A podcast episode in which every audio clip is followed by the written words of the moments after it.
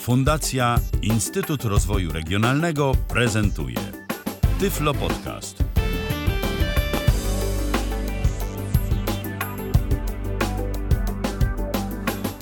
Dzień dobry, dzień dobry i mamy to, czyli dwudziestą piątą audycję Tyflo Przeglądu, także mały dzisiaj, dzisiaj mały taki jubileusz. Czyli tak zwana ćwiartka. Taka, tak, tak zwana ćwiartka i tu chyba Mikołaj też jak coś, coś chyba jak, czci jubileusz, bo tutaj widzę, że Mikołaj ma w, e, świętego Mikołaja wpisanego tutaj w niku na takim, na... na, na I mysz na komputerową tytułku. Jeszcze w dodatku. I mysz A komputerową, i mysz zwykłą. On to zawsze był. A może. Od... Każ... Bo, bo, bo, kolega to, bo kolega Tomek zainstalował sobie nową N V D A, tak. i, i teraz i w końcu mi to czytam. Tak jest. Także. A on tu e... był od roku ponad. No to... Aha, no to ja się dowiedziałem tego dopiero teraz. W każdym razie Kasia Ślipek, Mikołaj Hołysz, Michał Dziwisz, Paweł Dobry Masarczyk, wieczór. Robert Roweński. Dobry ja, czyli Tomek Burzeński. Jesteśmy dzisiaj na audycji yy, i zobaczymy, co się będzie działo dalej. Yy, no i co? No i jak zwykle zaczynamy od tego, co się dzisiaj będzie na Tyflo Przeglądzie działo. Robert, w tym tygodniu w Tyflo Przeglądzie. Japońska laska dla niewidomych zapewni bezpieczeństwo na peronach. Nowości z konferencji A T I A dwa tysiące dwadzieścia. Nowa wersja oprogramowania do Braille Sense Polaris. W serwisie Archive kropka org pojawiły się archiwalne wydania magazynu Playback o technologii audio dla niewidomych. Nowa aktualizacja systemu Raspbian dla Raspberry Pi, co za sobą niesie. Będzie o nowym dodatku do N V D A usprawniającym pracę z lupą systemową Windows. Szykuje się polski book player. Pranie przez kuriera? Tego jeszcze nie było, ale cóż, wszystko przed nami. Microsoft Office powraca dla iOS. Netflix będzie testował tańsze abonamenty w Polsce. SharePort cztery, dźwięk z iPhone'a na P C. Pojawiła się pierwsza deweloperska wersja Androida jedenaście. W iOSie czternaście prawdopodobnie użytkownicy będą mogli zmienić aplikacje domyślne na inne. Zmarł Larry Tesler, twórca funkcji kopiuj wklej. No, no i może trochę jeszcze. I może jeszcze I może o innych rzeczach. Coś tam, coś tam już właśnie widzę, na przykład o tym, że Europa chce się uniezależnić od Mastercardów, Vis i innych takich, ale nie wiadomo, co z tego wyjdzie. O. E- Na przykład. I Włochy są zam... znaczy powoli się zamykają. Na przykład. No tak, też. To prawda. Jakby ktoś chciał odwiedzić. Na przykład moja rodzinka próbuje odwiedzić i, i już wiadomo, że nie odwiedzi.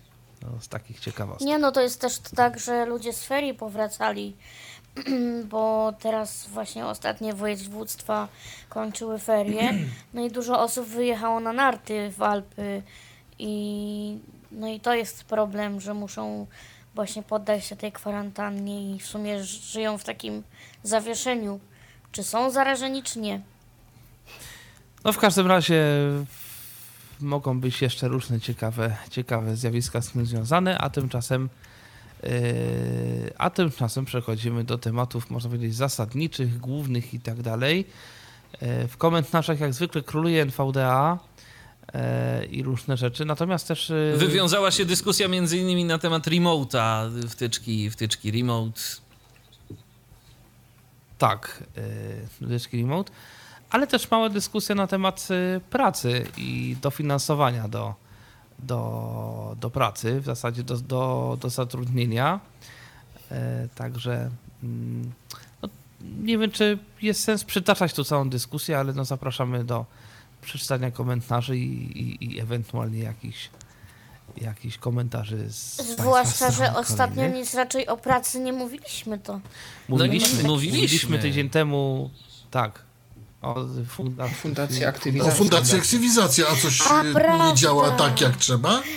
Jakieś są komentarze? To, zna, to znaczy nie, no raczej nie na temat samej Fundacji Aktywizacja te komentarze są, tylko, tylko na tej temat... ofercie. Nie, tylko na temat w ogóle rynku pracy jako takiego, kwestii dofinansowań i tak dalej, i tak dalej. Tak. Także... Znaczy to jest... To jest jeden z tych tematów, które po prostu nigdy nie, nie milkną. Oczywiście. Pod tytułem, czy to jest potrzebne, czy to, czy to jest fajne, czy to jest niefajne i tak dalej, i tak dalej. No e... dokładnie, bo są, są różne ja perspektywy i różne podejścia do tematu. Tak. E... Natomiast... Znaczy ja powiem tak, widzący mają swoje urzędy pracy, dlaczego my nie mamy mieć jakiejś agencji, która nam Ale nie o to... pseudo pomaga? Nie, tu chodzi nie o to, o to dofinansowania chodzi. do stanowisk chodzi pracy, o... te siedemdziesiąt procent. Chodzi o dofinansowania i o to, czy w ogóle to jest potrzebne, bo przecież to fajnie byłoby, takie głosy się między innymi pojawiały, że fajnie byłoby, żeby pracodawca zatrudniał niepełnosprawnego bez dofinansowań, bo ten niepełnosprawny będzie po prostu dobrym pracownikiem. Ja bym powiedział tak, niech najpierw, niech najpierw pracodawcy zaczną na większą skalę dofinansowywać, to znaczy zatrudniać niepełnosprawnych, tak, osoby z różnego rodzaju niepełnosprawnościami, z dofinansowaniami, bo ja jak najbardziej nie mam nic przeciwko temu, żeby ten pracodawca z tej osoby z niepełnosprawnością, nie oszukujmy się, jeżeli pracodawca jest bystry i wie, jak to zrobić, to ten z, tego pracownika z niepełnosprawnością nie? będzie miał naprawdę całkiem spory zysk, bo zapłaci Oczywiście. za niego mało, a w niektórych zawodach naprawdę ten pracownik nie będzie wiele odstawał od pracownika w pełni sprawnego. To wszystko zależy od tego, jaki będzie zawód wykonywał. Oczywiście wiadomo, ten pracownik będzie mniej elastyczny i też taka dyskusja się pojawiła w komentarzach, też taki głos widziałem w komentarzach, że no wiadomo, no na przykład osoba niewidoma nie wskoczy w samochód i nie podjedzie gdzieś tam yy, w ramach swoich obowiązków, bo tu panie Stasiu, przywiezie mi pan coś tam, yy, skądś tam, yy, no to już nie będzie tak łatwo, żeby, żeby ta osoba z niepełnosprawnością coś takiego zrobiła. Natomiast no po to pracodawcy dostają te dofinansowania, żeby różne takie rzeczy niwelować, a moim zdaniem to one czasem potrafią nawet zdecydowanie przeważać, tylko to trzeba mądrze wykorzystywać. To trzeba mądrze wykorzystać. Znaczy, wiesz, to zawsze znajdą się głosy, no ale, no ale i e, jakby temat naprawdę można ciągnąć godzinami i tygodniami. E, także, no ale to, to jest coś, co chyba nigdy się nie skończy. Też to ciekawa była dyskusja, tutaj zostało zgłoszone mm, a propos aplikacji InPostu y, do paczkomatów, InPost Mobile, a tak. y, że po zgłoszeniu uwag przez naszego słuchacza, słuchacza Mikiego, nie tego, co tu. Tak, tak. tak. Słuchacz Miki się już częściej pojawiał jakby w naszych rozmowach, więc nie zaznaczałem. Pawle, odrobinę mikrofonu w dół. Odrobinę mikrofonu. Dobrze, już się Proste, robi? Tak. Że po zgłoszeniu uwag aplikacja uzyskała w nowej wersji poprawki dostępności. Taka wzmianka też się pojawiła, była mowa w komentarzu o aplikacji dla iOS. U mnie na Androidzie również taka wzmianka w liście zmian. I jedyne co na razie widzę, bo jeszcze nie odbierałem paczki, to, że w momencie kiedy jest pusta lista z paczkami, to jest dość długi opis tej kontrolki, że kontrolka pokazująca listę paczek, czy, czy coś takiego w każdym razie, nie, że, że brak paczek, nie, nie ma takiej krótkiej informacji, jest jakaś taka bardziej opisowa, długa. Ja jestem ciekaw, czy w momencie, kiedy będę chciał odebrać paczkę, czy mi się pokaże tak jak na iOSie opis, w którą stronę mam ręką szukać odpowiedniej skrytki. To by było ale, ale tak poza wszystkim to oznacza tylko jedno. Warto zgłaszać uwagi, bo jakby nic nie tracimy, a możemy tylko i wyłącznie zyskać i okazuje się, że czasem jest to możliwe. A jeszcze też taka informacja z ostatniej chwili. Podobno w P K P Intercity szykują się na koronawirusa i są albo będą maski i rękawiczki w pociągach dla obsługi, która będzie ewentualnie miała kontakt z potencjalnie zarażonymi osobami. Także... Czyli ze wszystkimi, którzy podróżują, no bo inaczej się tego nie da wyegzekwować. No zobaczymy, jak to będzie wyglądało od strony P K P Intercity. No, wziąwszy pod uwagę to, że obecnie mamy no jednak, co by tu nie mówić, zimę i różnego rodzaju inne infekcje potrafią nas dopaść, no to, to, to tak od razu to ciężko będzie, szczególnie komuś, kto nie jest wykwalifikowany, zdiagnozować, czy to koronawirus, czy nie koronawirus. To prawda. I jest zase... jeszcze coś takiego, na co też chyba warto zwrócić uwagę, bo jak już tak mówimy, ten koronawirus będzie się przewijał, no bo to jednak... Mm, będzie dotyka... się przewijał, no bo to jednak, tak, rzeczywiście tak. Tutaj jest. Ale chciałam powiedzieć, że mm, w Polsce ostatnio bardzo dużo ludzi y, umiera po prostu na grypę. U nas panuje, o tym się nie mówi, ale u nas panuje jakaś taka wybitna, mm, duży właśnie wirus grypy.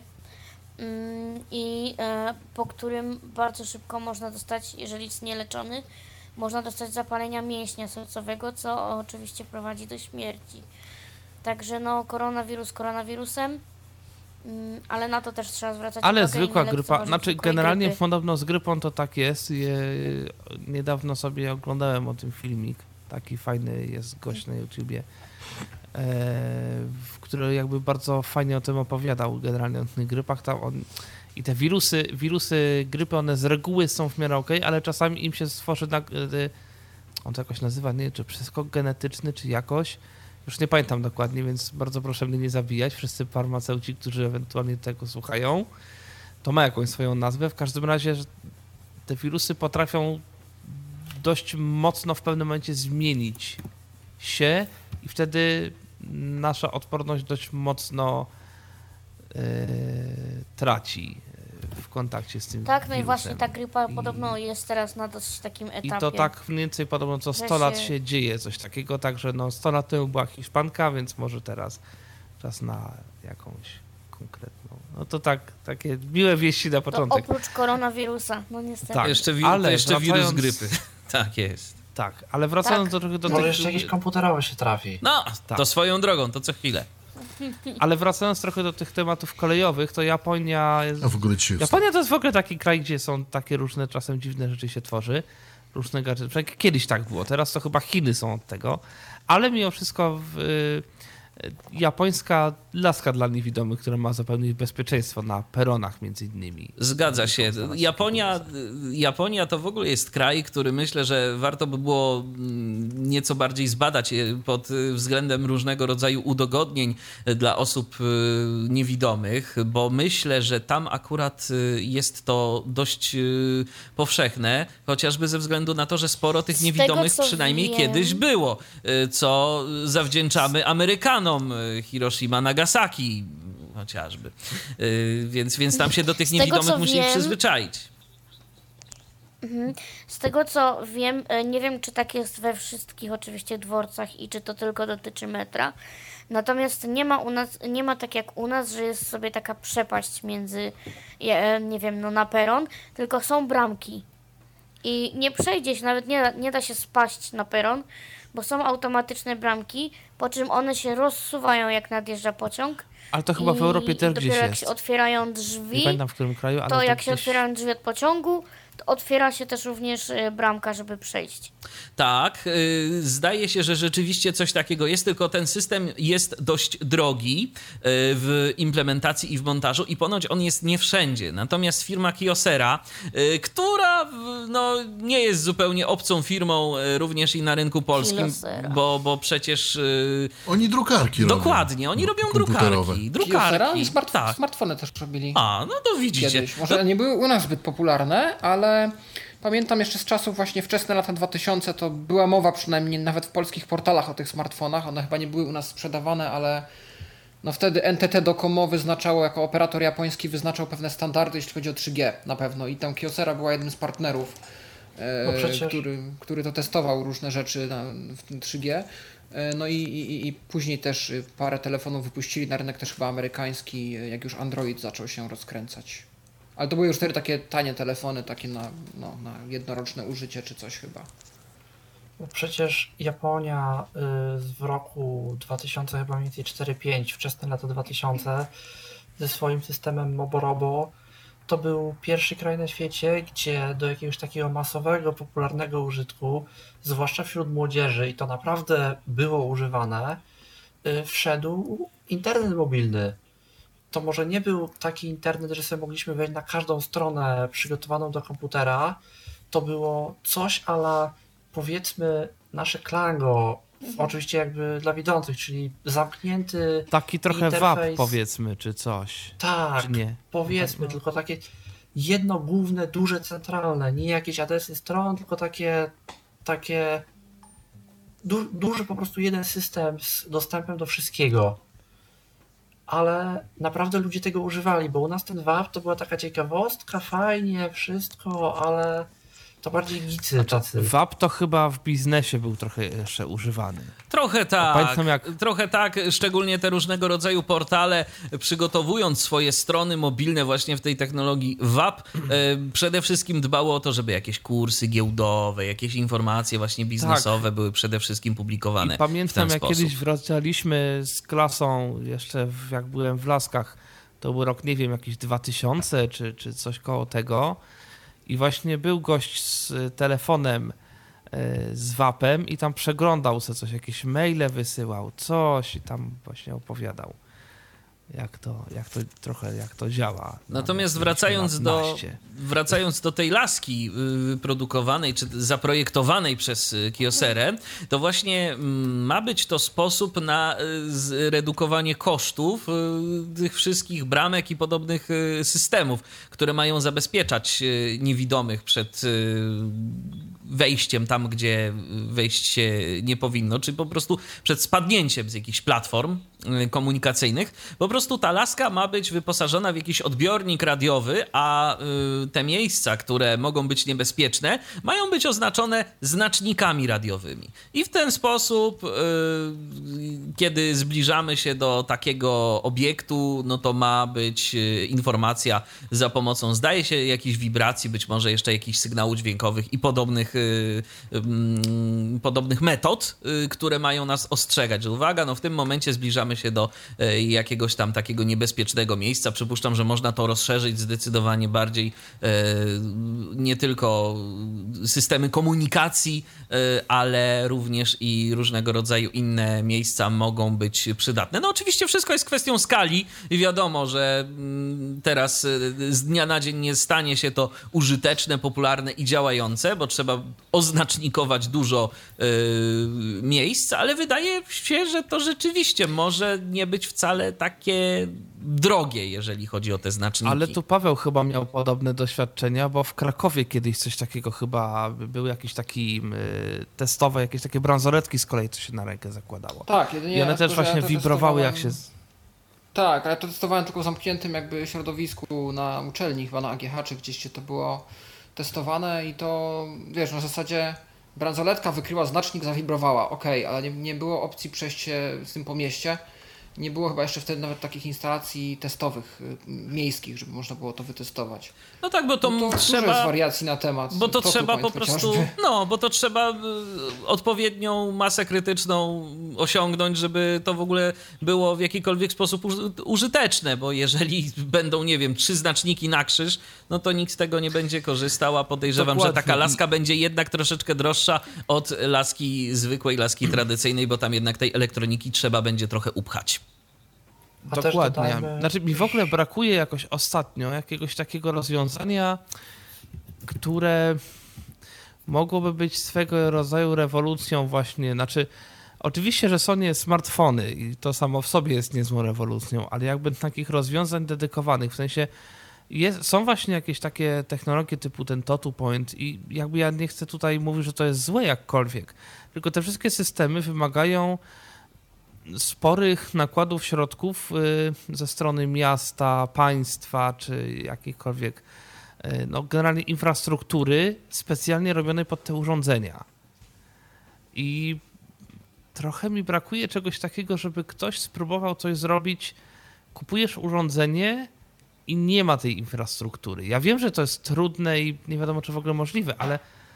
ale trochę jakoś tak, no ten G P S powiedzmy, bo ten G P S to jest taka, albo przynajmniej, żeby zrobić infrastrukturę dla wszystkich, nie tylko dla niewidomych, która się rzeczywiście sprawdza właśnie, tak jak G P S, który, e, który no, działa jakby u wszystkich, a no nam pomaga jeszcze w jakiś tam sposób taki dla nas, powiedzmy. Ta nowa technologia, o której ja kiedyś mówiłem w Tyflo Przeglądzie, ma duże szanse gdzieś się rozpowszechnić, bo to, to co iPhony już implementują, to to Cisco zaczyna implementować powoli, to był wideband, coś tam, W B chyba, nie pamiętam jak to się już nawet teraz dokładnie nazywało, ale to było właśnie takie bardzo dokładne, tam do paru centymetrów i tak dalej, i tak dalej, i tak dalej.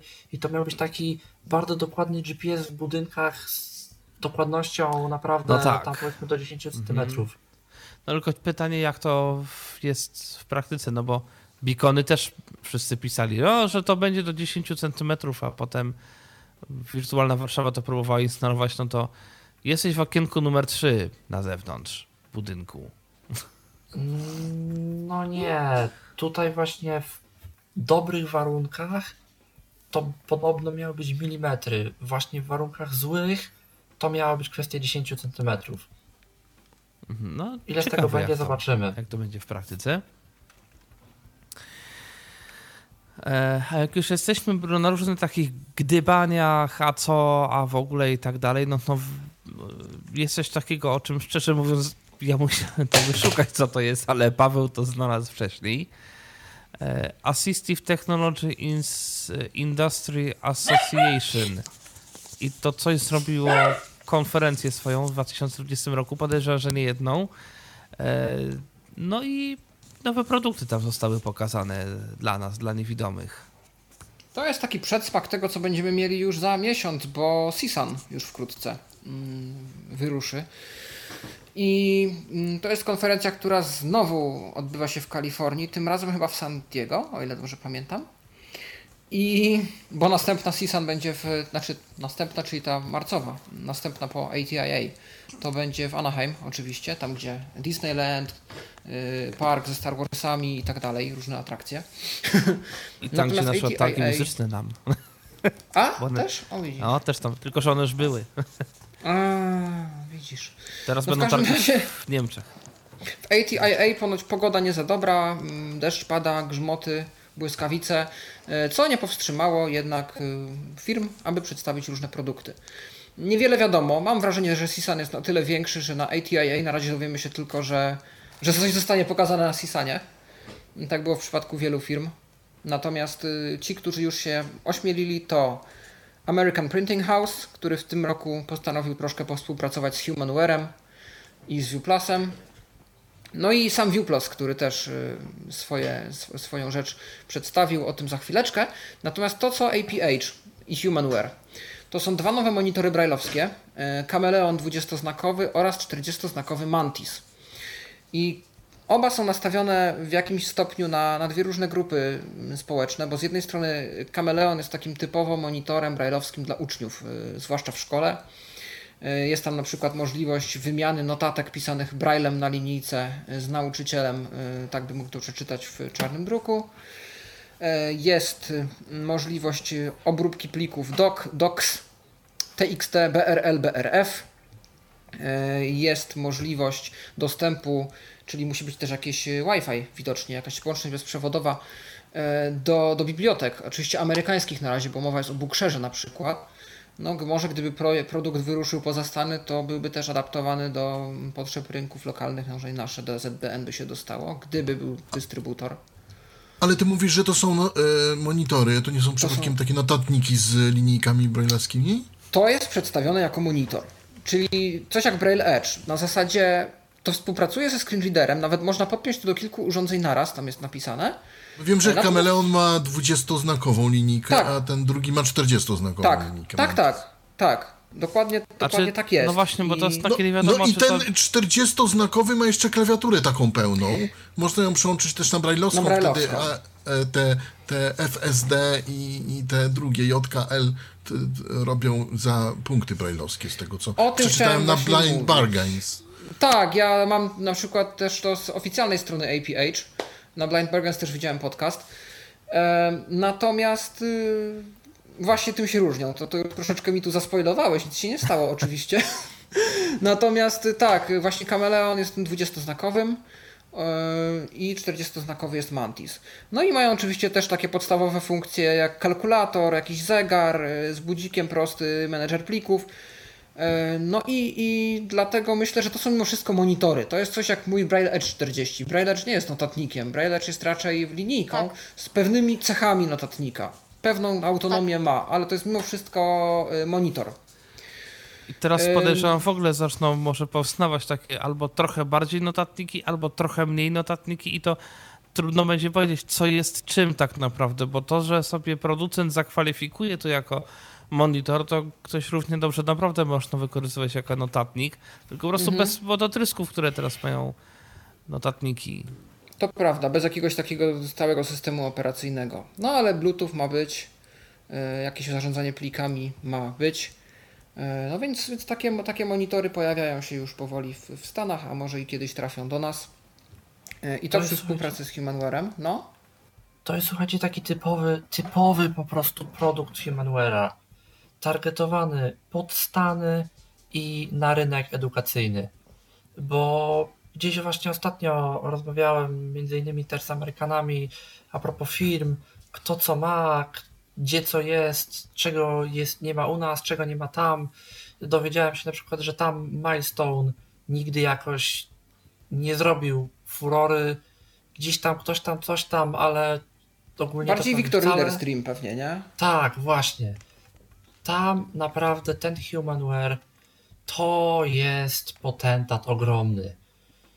To jest, nie wiem, może to co u nas Altix, powiedzmy, wielkością.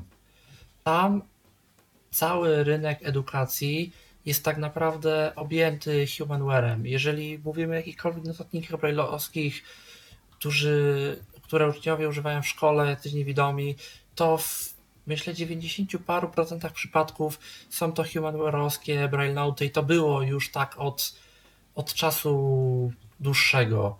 I to nawet te Braille Note, to, to, to po prostu widać, jak one są projektowane, że one y, są właśnie robione na rynek edukacji, na rynek edukacji amerykańskiej.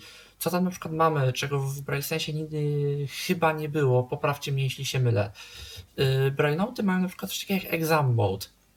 I jak się włączy w Braille Note exam mode, to ustawia się hasło, otwiera się plik i do wprowadzenia tego hasła my poza ten plik nie wyjdziemy, nie zamkniemy aplikacji, nic nie, nie zrobimy. Nie ma chyba niczego takiego. Idea jest tego taka, żeby że nie ściągać. Nauczyciel podchodzi do ucznia, tak, ustawia uczniowi exam mode w pliku ze sprawdzianem i póki nauczyciel nie wpisze swojego hasła, to, to on jest pewien, że uczeń poza plik nie wyjdzie. Mhm. Może jak nauczyciel hasło zapomni. Nie no, pewnie jakiś wiem, reset tam tam zadziała, czy procedury coś, jakieś, po ileś, ale... po jakimś czasie albo czegoś. Podejrzewam, że też musi być. Mm. No okej, okay, ale to nie jest koniec współpracy A P H i Humanware'a, ponieważ yy, tu jeszcze dołącza ViewPlus do tej wesołej gromadki. Yy, też powstały nowe dwie drukarki braille'owskie. Pix Blaster i Page Blaster. Yy, no i co one oferują? Pix od Pictures, nie, nie, nie świnki. A to dobre było. No w sumie. Pix Blaster, taka wyrzutnia. Dobra. Gra audio taka. Nie dawaj pomysłów. Nie, Blaster, bo, bo, bo nazywa się Braille Blaster oprogramowanie, które stworzyło A P H do produkcji tekstów braille'owskich i z tym oprogramowaniem mają te dwie drukarki współpracować. Ale nie tylko, bo także z wszystkimi dostępnymi na rynku tłumaczami typu Duxbury Braille, ale także mają współpracować zarówno z systemami komputerowymi, jak i z mobilnymi, więc prawdopodobnie tam będzie też jakaś webowa strona, jakiś serwerek zbudowany, za pomocą którego jakiś prosty wydruk będzie można przeprowadzić także za pomocą takiej drukareczki. No i y, oczywiście też będzie można jej używać jako drukarki po prostu takiej podpiętej do komputera, gdzieś tam w sieci, jest Wi-Fi, jest U S B, y, no i, i takie drukarki będą. Jest też powiększalnik, który posiada różne funkcje, tylko tu już się nie mogę autorytatywnie wypowiedzieć, bo nie jestem użytkownikiem takich urządzeń. A ja niestety ale... muszę zniknąć na chwilkę. No dobrze. Bo na przykład powiększalnik posiada opcję O C R, posiada różne tryby widoku, tryb widoku z dystansu, tryb widoku z bliży, z dali, tryb widoku dla tekstu pisanego odręcznie, menu udźwiękowione, przyciski, które są łatwo wyczuwalne i dobrze skontrastowane, wysoki kontrast posiadają. No i, i ten O C R ponoć dla wielu języków, więc też ciekawe, na jaki rynek będzie to urządzenie dedykowane oprócz amerykańskiego. No, takowe, takowe urządzenia zaprezentował American Printing House. A co do ViewPlusa jeszcze wróćmy. ViewPlus po cichu, bo jakoś już we wrześniu zeszłego roku wprowadził, do czego się nie przyznali ponoć jakoś właśnie jakimś wielką konferencją prasową, ani komunikatem nawet prasowym, tylko tak wysyłali próbki na razie swoim zaufanym klientom, którzy wiedzieli, którzy ich o to prosili, a teraz mogą się już pochwalić nowymi generacjami drukarek Columbia i Delta, Delta dwa w zasadzie. Tam jest stosowana taka technologia Power Dot, która sprawia, że te kropki są takie twardsze i wyróżniają się troszkę z tłumu innych kropek, innych firm. No tym razem mamy kropki, które są dwukrotnie wyższe, natomiast nie zabierają większej szerokości na papierze, więc jeżeli chcemy gdzieś sobie przemieszać Braille'a z czarnodrukiem, to mimo wszystko dalej nie powinno to być problemem. To jest jakiś wynik jakichś badań, które też prowadzili, różnych dyskusji wewnątrzfirmowych i z klientami, w jaki sposób pow- mają powstać Braille, który jest dobrze wyczuwalny, ale nie za ostry, wytrzymały, no i taki, żeby rozmiarowo również nie powodował jakiejś tam, nie powodował dyskomfortu dla tych, którzy gdzieś tam no, mają różne rozmiary palców, a też chodzi o to przecież, żeby te kropki nie były jakieś gigantyczne, żeby dało się komfortowo czytać. No i ta technologia już jest stosowana w nowych drukarkach, będą też rozdawane na różnych konferencjach, może można też internetowo zamówić próbki tego, jak taki Braille wygląda. No w każdym razie u ViewPlusa też już sezon na nowe rzeczy się zaczął, a nowsze jeszcze rzeczy się pokażą na Sisanie, więc wyczekujcie i obserwujcie tą przestrzeń, jak to się ładnie mówi, w oczekiwaniu na dalsze wieści z Sisanu. Tak, bo na pewno też się tej konferencji przyjrzymy. Jak będzie coś ciekawego, to, to o niej opowiemy. Ja jeszcze dodam, że nasz telefon jest do waszej dyspozycji. Jeżeli macie ochotę zabrać głos w audycji, to jeden dwa trzy, osiem trzy cztery, osiem trzy pięć. Telefon działa, jest aktywny, możecie do nas dzwonić. Teraz informacja, którą przygotował Tomek, ale sobie poszedł na chwilkę. Miejmy nadzieję, że za jakiś czas wróci. Informacja dotyczy notatników Braille Sense Polaris. Doczekały się te notatniki nowej wersji oprogramowania i cóż, mamy nowości. Mamy nowości, bo mamy słownik ortograficzny, skróty w języku polskim, ale też myślę, że całkiem przydatna rzecz dla tych wszystkich, którzy chcieliby sobie spiąć swojego Polarisa z chmurą, obsługa Google Drive. I pozostaje tylko mieć nadzieję, że ze względu na to, że Braille Sense obecnie są na Androidzie, to będzie to jednak działało nieco dłużej niż jakieś inne usługi z firmami zewnętrznymi, które kiedyś Braille Sense integrowały, bo no, wyglądało to potem cokolwiek dziwnie i niefajnie, że na samym początku coś nam na przykład działało, po jakimś czasie przestawało działać, no i jakoś nie bardzo było chyba mocy przerobowej u Himsa, żeby to łatać, żeby to poprawiać i żeby to po prostu działało jakoś w miarę w porządku. I notatniki no potem swoją oczywiście podstawową funkcję notowania spełniały, natomiast no, problem był z tymi innymi usługami zewnętrznymi, które się czasem przydają. Myślę, że się zgodzicie ze mną, zwłaszcza dziś, kiedy to ten notatnik możemy sobie dopiąć do internetu i coś tam jednak oprócz tych notatek porobić na nim. No szczęście w nieszczęściu, że H I M S zapowiada z reguły dość i, i też utrzymuje dość długi żywot dla tych urządzeń. Dopiero teraz na przykład, gdzie jesteśmy no chyba cztery lata albo trzy po premierze pierwszego Polarisa, mamy dopiero ostatnią aktualizację dla U dwa. Dla jeszcze tego ostatniego Polarisa, który był na C E. Braille Sensa, C E. No to wtedy nie był Polaris. Tak, tak, tak, tak, tak, tak Braille Sensa U dwa. Przepraszam. I, i, i, i, i wtedy dopiero teraz się kończy wsparcie dla tego notatnika. No też na Sisanie myślę zobaczymy jakieś nowości. Były na A T I A zapowiadane, że, że coś się pojawi. Też była mowa o tej synchronizacji z Google Drive'em. No i też się H I M S chwalił tym, że to jest dobre urządzenie do współpracy przy dokumentach w dokumentach Google. W jakiś sposób ma osoba niewidoma przewagę w stosunku do, gdyby pracowała na standardowym interfejsie. No, zobaczymy, co jeszcze pojawi się na, na Sisanie a propos H I M S. Dokładnie. A teraz y, informacja i ciekawostka dla tych wszystkich, którzy się interesują technologią, ale może chcieliby zgłębić nieco informacji na temat komputerowych staroci. Bo oto w serwisie Archive kropka org, y, swoją drogą to jest w ogóle ciekawy serwis, y, zresztą zaczynaliśmy od niego przygodę tyflopodcastową y, dobre y, jedenaście, nie, dwanaście lat temu.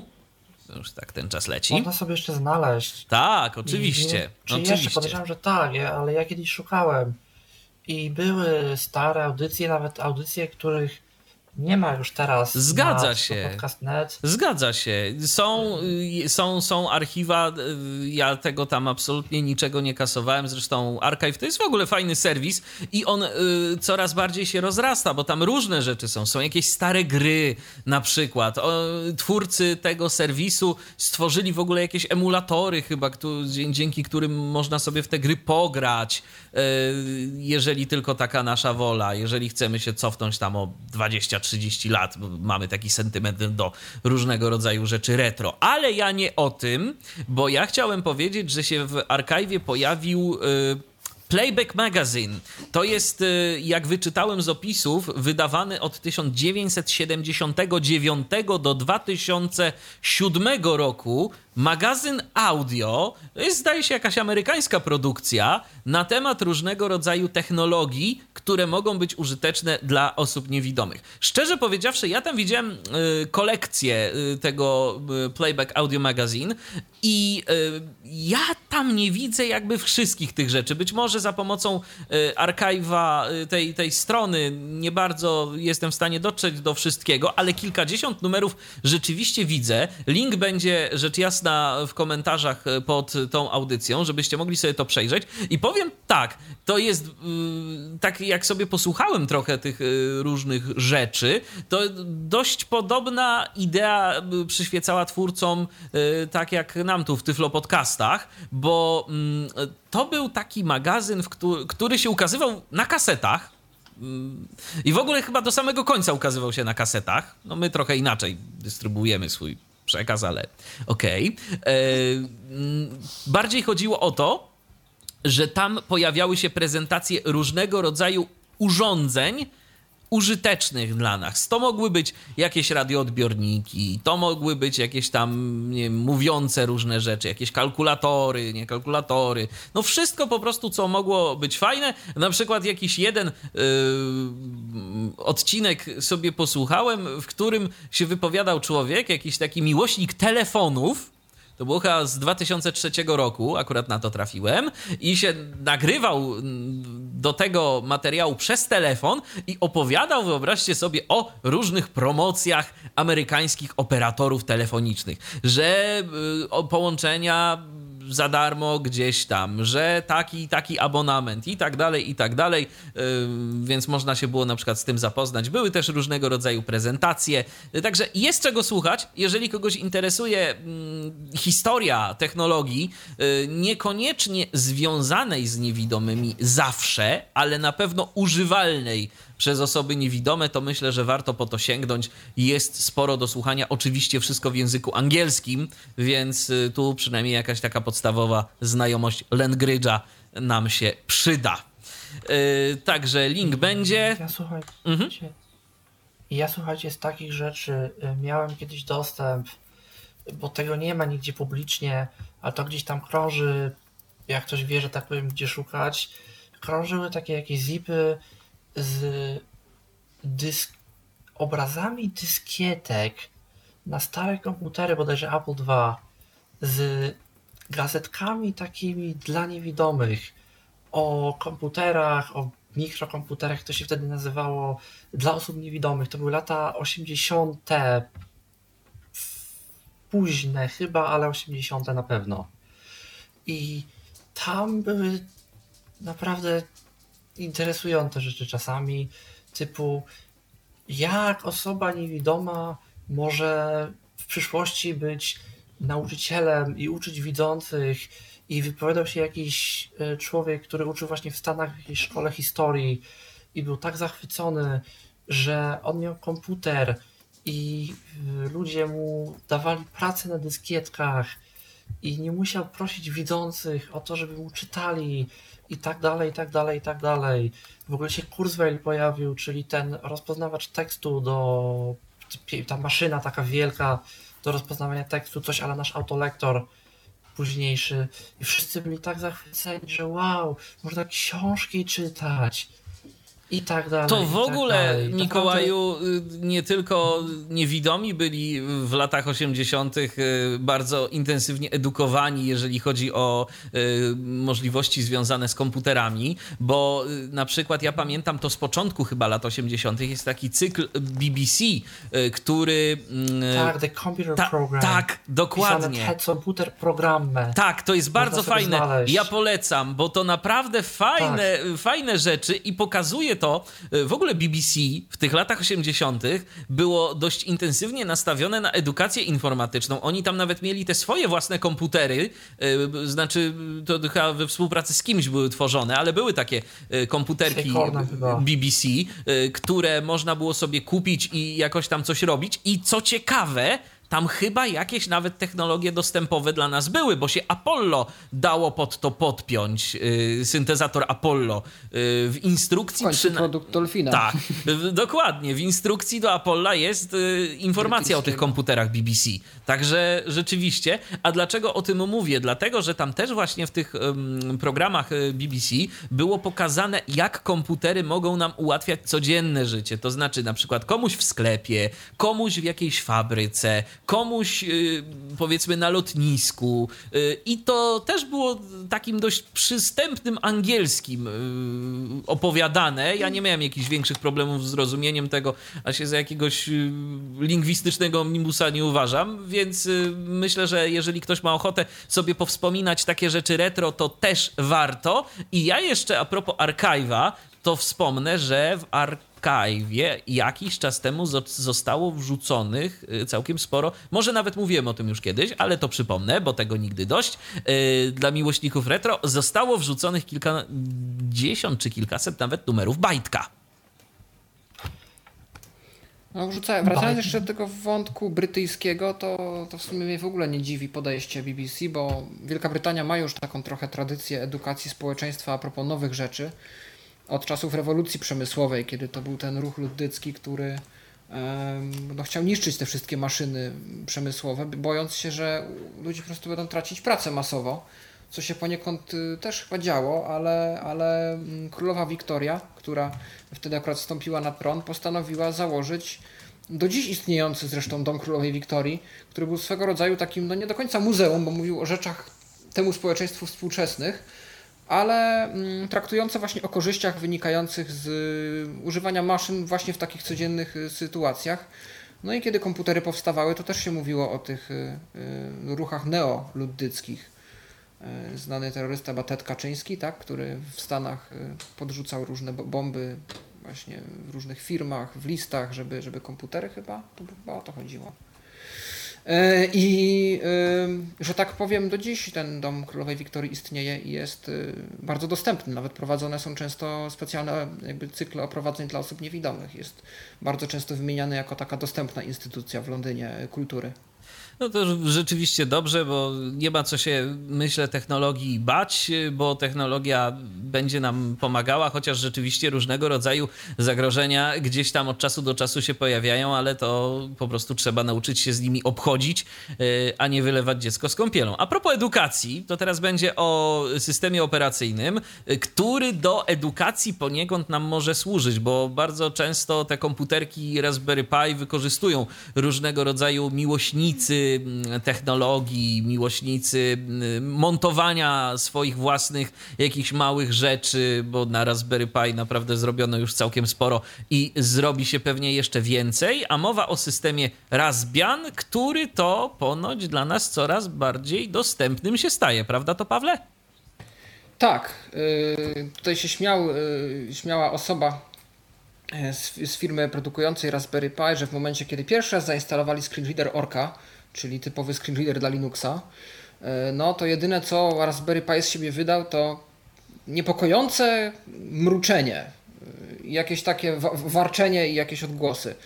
No, okazało się, że większość aplikacji domyślnie instalowanych lub zalecanych przez system Raspbian w jakiś sposób nie jest dostępna, więc trzeba było je w jakiś sposób dopracować i to też zrobiono.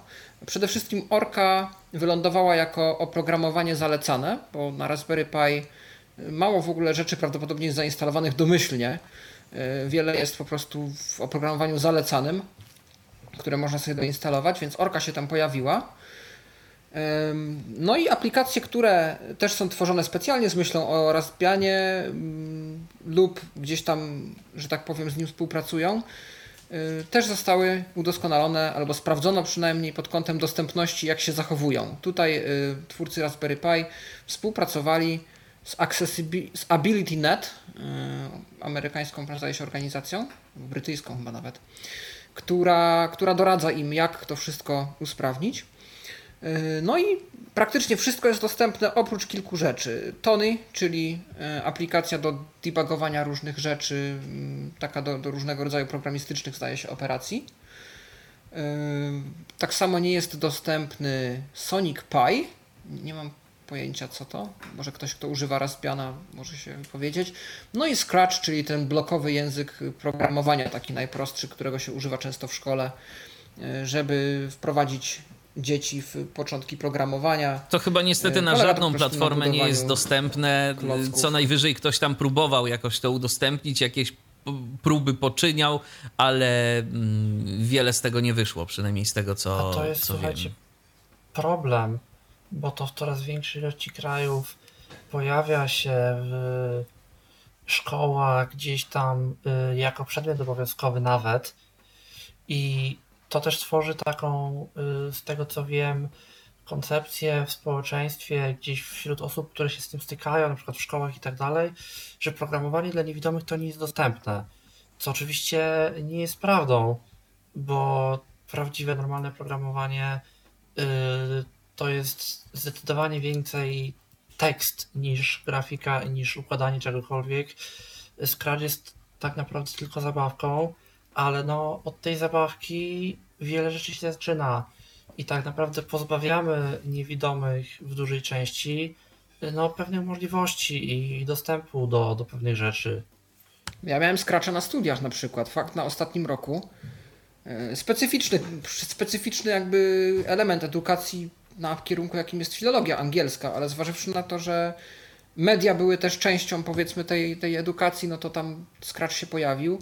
No i też miałem problem, nie, nie potrafiłem jakoś znaleźć sposobu nawet obejścia, żeby jakoś sobie z tym poradzić. Oczywiście pominęliśmy to w moim, w moim przypadku. Natomiast, no, że tak powiem, jest to rzeczywiście problem, bo to się staje coraz bardziej popularne, tak jak tu mówisz, Mikołaju. No niestety te języki Język. edukacyjne to chyba nigdy dla nas nie były jakoś specjalnie przyjazne. Poprawcie mnie, jeżeli się mylę, ale chyba z logo było podobnie. Czy logo było? Nigdy się nie bawiłem, ale z tego co wiem, to ono było w ogóle mega graficzne. Tam się jakimś żółwiem sterowało, czy czy. Tak, dokładnie, I... dokładnie. Chodziło się takim żółwiem, który tam mógł różne rzeczy wykonywać. Ten żółw miał jakby w sobie, zdaje się, jakiś taki flamaster, yy, którym można było coś rysować. Ten flamaster można było opuszczać, podnosić i tak dalej, i tak dalej. To znaczy, wiecie, do takiej edukacji podstawowych koncepcji programowania, no to teraz mamy Code Blastera poniekąd, od Code Jumpera, przepraszam. Code Jumper, no tylko, że to jest hardware. Tylko, że to jest hardware i, i, i fajnie jakby to do nas kiedyś gdzieś tam dotarło i pytanie, ile za to trzeba będzie zapłacić, bo sam bym się chętnie czymś takim pobawił i poeksperymentował sobie. Podejrzewam jednak, że tanie to nie będzie, bo to takie bardziej na razie chyba prototypowe Jedna rozwiązanie. Rzecz, którą mamy... i która jest dostępna, ja się nie bawiłem, bo nie mam na czym, ale podobno jest fajnie, to jest aplikacja Swift Playgrounds. O na... tak, to też słyszałem. Maki i na iPady, bo ona na Macach się ostatnio pojawiła. No nawet śledzę chyba na Twitterze osobę, która gdzieś tam wspomaga Apple w udostępnianiu tych, tych, tych, tych Swift Playgrounds. A nie. co to jest, no, możecie powiedzieć nie. nieco bardziej? To jest też taki jakby koncept programowania troszkę dla, dla dzieci głównie, ale chyba nie tylko, bo dorośli, którzy nigdy nie, nie mieli tylko. styczności, też mogą zaczynać. Ale wiem, że też, to w szkole ten Krystian Kozerawski się nazywa ten dziennikarz dla My Apple, Chyba tak. Tak, jest ktoś taki. Z Twittera. On zdaje się, że on chce, chciał wprowadzić i wprowadził poniekąd w szkole swojego syna w Łodzi zajęcia ze Swift Playgrounds. To jakoś bazuje na Swifcie i, i właśnie uczy poniekąd, ale też właśnie w taki sposób bardzo jakiś koncepcyjny, obrazkowy i tak dalej, ale zrobione tak, żeby niewidomi mogli i żeby niewidomi byli w stanie tego, z tego korzystać. Bo na iPhone'a tego no i... nie ma, to jest tylko na iPada i na Maca, jak rozumiem. iPad i Mac, tak. Okej, okay, no to trzeba, będzie, to trzeba będzie się tym kiedyś pobawić, yy, potestować, yy, bo to może być to rzeczywiście... To chyba nawet nie każdy fajne. iPad, chyba te nowsze, mhm. bo, bo u nas w rodzinie jakiś tam stary leżał i kiedyś się właśnie interesowałem, żeby, żeby go po prostu wziąć i, i to sprawdzić, ale sobie popatrzyłem na wymagania i się okazało, że tam właśnie jakiś nowszy był potrzebny. No w każdym razie system Raspbian coraz dostępniejszy. Zastanawiam się, to nie wiem, Pawle, czy ty wiesz coś o tym, czy to już jest ten etap, że po prostu kupujemy sobie Raspberry Pi, odpalamy go i nam to już działa, czy tam coś trzeba jeszcze Właśnie zrobić chyba dodatkowego? Nie, chyba zdaje się, że trzeba pobrać z, albo sudo apt-get, albo właśnie z, graficznie z tego centrum programów, coś tam polecanych. Domyślam się, że powód jest taki, żeby ten Raspbian na początek był bardzo minimalny i nie miał za dużo, bo zdaje się, że tam więcej rzeczy się instaluje. Albo tam nie ma nic na początek, albo, albo jest tyle, żeby po prostu system działał, albo tam jakieś aplikacje są, ale niewiele.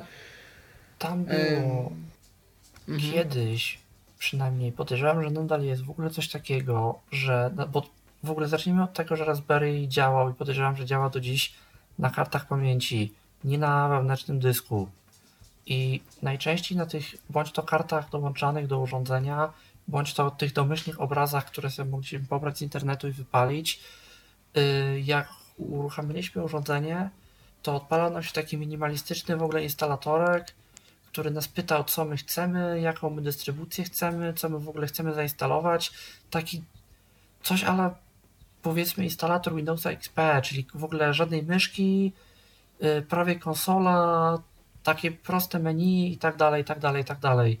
I dopiero jak my się tam pobawiliśmy takimi rzeczami, to dopiero wtedy dostawaliśmy jakąkolwiek dystrybucję taką z grafiką, z wszystkim i mogliśmy mówić o jakimkolwiek w ogóle screen readerze. Ale też, też nie ma, nie ma co mówić, że osoby niewidome same nie są absolutnie w stanie z czegoś takiego skorzystać, bo są. I ja znam osoby, które, które korzystają i korzystały, bo są dystrybucje tworzone specjalnie dla niewidomych. Musimy sobie coś takiego odszukać, coś takiego pobrać, wziąć sobie kartę pamięci właśnie do, z takiego urządzenia, umieścić ją w naszym zwykłym komputerze przez jakiś czytnik, cokolwiek, jakimś narzędziem po prostu wypalić, że tak powiem, na danej karcie pamięci obraz tej dystrybucji dostępnej.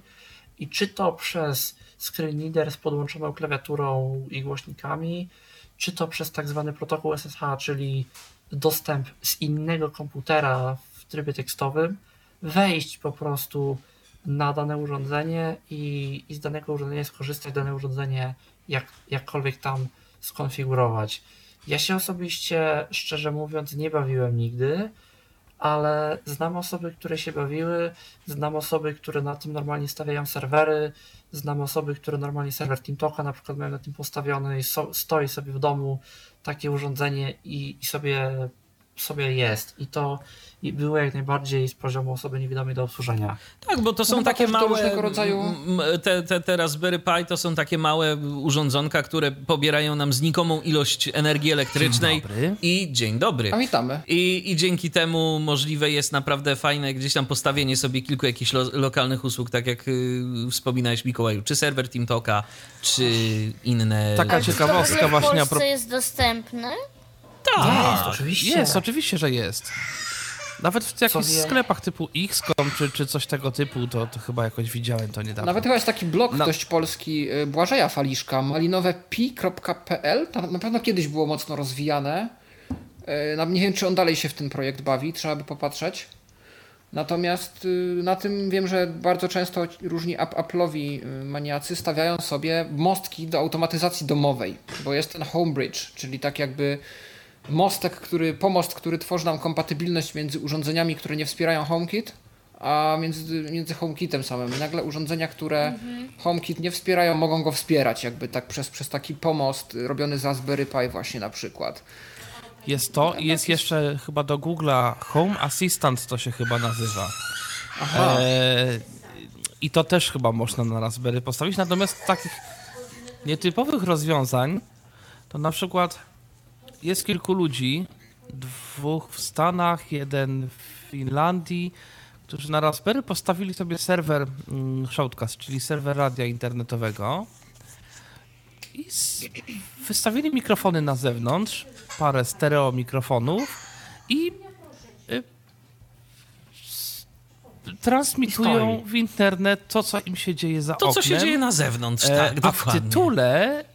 A w tytule streamu jest aktualna pogoda w tym miejscu jeszcze, zaciągana z internetu. Z internetu, bo też można chyba, zdaje się, jakieś doczepić komponenty, żeby on mierzył. Jakiś termometr, wiem, tak, czy, nawet można wystawić. Nie wiem, czy czujniki smogu niektóre nie stoją na Raspberry Pi właśnie. A propos serwerów, to tak jeszcze a propos serwerów Shoutcast, yy, taka, taka yy, refleksja, że słuchajcie, ta technologia za sprawą ostatniej aktualizacji przeglądarki Google Chrome, mam wrażenie, że zaczyna wchodzić w początek swojego końca. Eee, otóż yy, przeglądarka Chrome yy, blokować zaczyna zawartość zewnętrzną, która nie jest po H T T P S. I w momencie, jeżeli mamy jakiś odtwarzacz na stronie yy, jakiegoś radia internetowego, na przykład osadzony, W, który nie jest zabezpieczony protokołem S S L. Niestety, ale przeglądarka nam to zablokuje. Po prostu będziemy mieli ten odtwarzacz, ale on będzie niedostępny. Nie będzie można odtworzyć tego dźwięku. A jako że Shoutcast w odróżnieniu do, od serwera Icecast, czyli takiego drugiego serwera audio, nie wspiera protokołu S S L, tam po prostu nie ma możliwości podpięcia certyfikatu. No to niestety za pomocą takich standardowych konfiguracji nie bardzo da się to zrobić. Za pomocą konfiguracji nieco mniej standardowych no można próbować, ale prawdopodobnie nam się Shoutcast po prostu powoli zaczyna kończyć. Jeszcze wracając właśnie, mówiąc trochę o tym, ciekawa taka dostępność, dostępnościowy aspekt podobnego problemu, bo właśnie też przeglądarka Google Chrome jakiś czas temu zaczęła wymuszać, żeby wszystkie strony, które mają na sobie jakiekolwiek pola z hasłem, były właśnie w ten sposób zabezpieczone, bo jak nie, to użytkownik dostanie jakieś tam ostrzeżenie, że ta strona może być niebezpieczna i w sumie to uważaj i lepiej nie wchodź. I lepiej swoich haseł tam nie wpisuj. No więc co zrobiono? Niektóre sklepy internetowe, które powstały lat temu ileś, i nikomu się za bardzo nie chciało tego jakoś przerabiać, żeby to działało właśnie w sposób fajny i bezpieczny, poszły po trochę mniejszej linii oporu. I wszystkie pola haseł zrobiły normalnymi polami nie haseł, a jako czcionkę ustawili czcionkę, gdzie wszystkie litery to kółka, czy tam gwiazdki. W sensie obrazki jakby. Że... że widzący widzi, że jest kółko, ale jak tam rozumiem, jest... screenreader czyta normalnie. Tak, screenreader czyta normalnie, dokładnie. A wracając jeszcze do tematu dziwnych rzeczy, które sobie można postawić i też jakkolwiek przydatnych dla niewidomych, były trz... dwa na pewno, o dwóch przynajmniej wiem, a podejrzewam, że było więcej, projekty, które... nie doszły do skutku, ale to bynajmniej nie dlatego, że to jest niemożliwe, tylko bardziej dlatego, że się autorom po prostu przestało chcieć, względnie dostali jakieś inne priorytety w życiu. Notatników, może nie brajlowskich, ale mówiących, w cenach no niższych niż przeciętny notatnik mówiący, zdecydowanie niższych, właśnie działających na urządzeniu Raspberry Pi. Bo to jest urządzenie małe, yy, które może być zasilane baterią. Tam jest jakaś taka wersja, która jest nawet sporo mniejsza i, i na tym naprawdę można taki notatnik postawić. Ja kiedyś nawet widziałem demo Emanuel Cortez z Hiszpanii, człowiek, który T V Blue robi, klient do Twittera dla niewidomych. Właśnie tak, jest... Undead Assault, też kiedyś gra taka była jego autorstwa. Yy, może. Taka tak, z zombiakami. Nawet... Krótko tak, żyło. Tak, była, ale... było. Było, było. Yy, no to właśnie on yy, stworzył kiedyś projekt. On potem chyba nigdzie nie poszedł. Tam się w ogóle jakieś dramy wokół tego, z tego co pamiętam, zrobiły. Nie pamiętam już dokładnie o co chodziło, ale... był właśnie projekt i był gdzieś nawet jakieś, jakieś takie demo proste pokazane, że właśnie było Raspberry Pi, jakaś bateria, jakiś głośniczek, klawiatura taka kuwerty, coś znanego na przykład ze starej Nokii T sześć albo podobnych tego typu telefonów z no, wysuwaną klawiaturą kuwerty i do tego jakaś obudowa, która to wszystko zamykała ładnie w całość. No i jakiś taki prosty interfejs nad Linuxem, robiącym go przyjaznym dla, dla osób, które totalnie się nie czują w jakichś dziwnych systemach i tak dalej. Po prostu takie proste menu, coś a la Braille Sense, coś a la powiedzmy kajetek, rzeczami typu jakiś edytor tekstu, jakiś kalendarz i tak dalej, i tak dalej, i tak dalej. Ale gdyby to faktycznie powstało, a myślę, że mogłoby powstać, to byłoby to o tyle ciekawe, że no na tym urządzeniu po pierwsze mógłby, powst- mógłby być postawiony, podejrzewam, że byłby postawiony prawdziwy Linux, czyli można byłoby tam zainstalować wiele ciekawych rzeczy, włącznie z jakimiś, nie wiem, czytnikami książek, jakieś TeamTalki, jakieś Dropboxy, Google Drive, Twittery i tak dalej, i tak dalej, i tak dalej.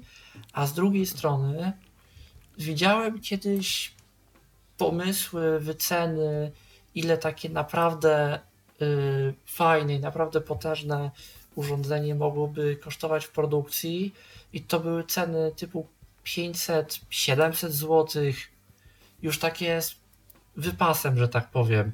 A podejrzewam, że teraz ta technologia tanieje, bo ja to widziałem ze dwa trzy lata temu, więc podejrzewam, że teraz za nie wiem czterysta do pięciuset złotych bylibyśmy w stanie zrobić sobie notatnik mówiący o funkcjonalności kajetka tak naprawdę sprzętowo.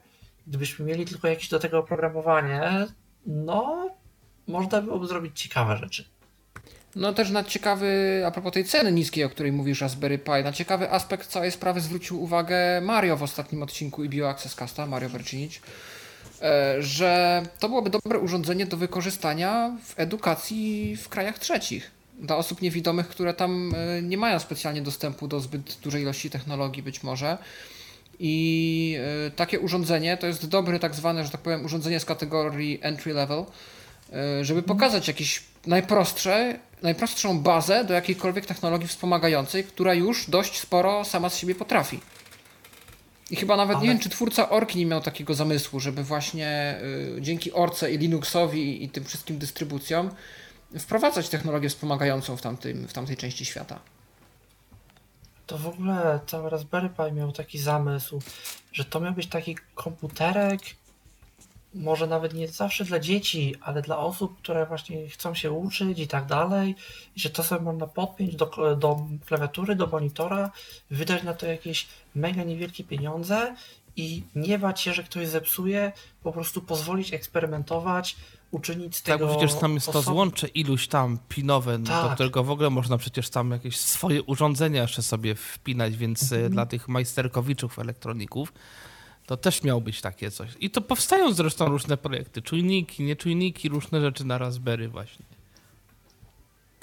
No, droga stoi otworem. Ja kiedyś widziałem, znaczy nie widziałem tego osobiście, ale jakby znam człowieka, który był w takim domu, rok dwa tysiące, nie wiem, czternasty, piętnasty, przed tym jak Amazon Echo i wszelkie inne asystenty, przed wszelkimi systemami multi-room wielkimi i tak dalej, i tak dalej, i tak dalej. Ktoś sobie stworzył wielki system głośnikowy z jackiem w każdym pokoju, z głośnikiem w każdym pokoju, że mógł sobie przekierować z każdego miejsca w każde inne, z jakimiś pilotami, interkomem, domofonem, podsłuchem na ulicy, własnym asystentem głosowym z paroma komendami głosowymi na krzyż i tak dalej, i tak dalej, i tak dalej. I, i właśnie tacy, tacy majsterkowicze to mają ogromne pole do popisu i mogą. Mhm. No, zobaczymy, co się z tego urodzi. A propos różnych rozszerzeń i funkcjonalności dodawanych, to powstała wtyczka do N V D A, która poprawia, znaczy jakby umożliwia współpracę N V D A z lupą systemową. Paweł chyba coś tam właśnie... Tak, i to się pojawiło w sekcji pierwszych dodatek po tej fali aktualizacji ukompatybilniających stare dodatki z nowym Pythonem. Pierwszy taki dodatek rzeczywiście nowy. Na razie w sekcji dodatków w fazie testowej, ale no pewnie niedługo wyskoczy też jako oficjalny. Co robi? Dodaje kilka skrótów klawiszowych, które pewne parametry czytnika, tak jak różne rodzaje śledzenia, śledzenie myszki, śledzenie fokusa i tak dalej, potrafią przełączyć dość szybko. Po drugie, dodaje zgłoszenie dźwiękowe, potwierdzenie wypowiedziane przez syntezator nasz, kiedy konkretna akcja zostanie wykonana. No i też redukuje ilość przypadków, kiedy na przykład to komendy klawiszowe, skróty klawiszowe do przemieszczania się po tabeli wchodzą w konflikt ze skrótami lupy. No i dzięki temu na przykład osoba, która gdzieś tam jest w tej fazie takiej przejściowej między korzystaniem z lupy a korzystaniem ze screen readera, albo z jakichś przyczyn korzysta z obu, może sobie poradzić. Taki dodatek powstał. To, to już też było obiecywane właśnie, że ten Visual Framework, czyli taka funkcjonalność dla deweloperów w N V D A-u yy, najnowszej wersji, która właśnie umożliwia rzeczy typu kurtyna, rzeczy typu ten podświetlanie fokusa, że ona umożliwi też tworzenie dodatków, które będą coś robić z powiększeniem, bo właśnie N V D A ma teraz lepszy dostęp do ekranu i do tego, co się na tym ekranie dzieje. No i już widzimy efekty.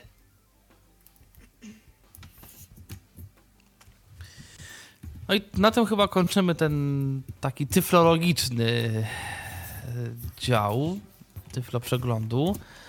A teraz zaczynamy technikalia, takie typowe. No i tutaj pierwsza Pierwsza, kilka startupów takich będziemy mieli. Pierwszy polski bookplayer, odtwarzacz książek.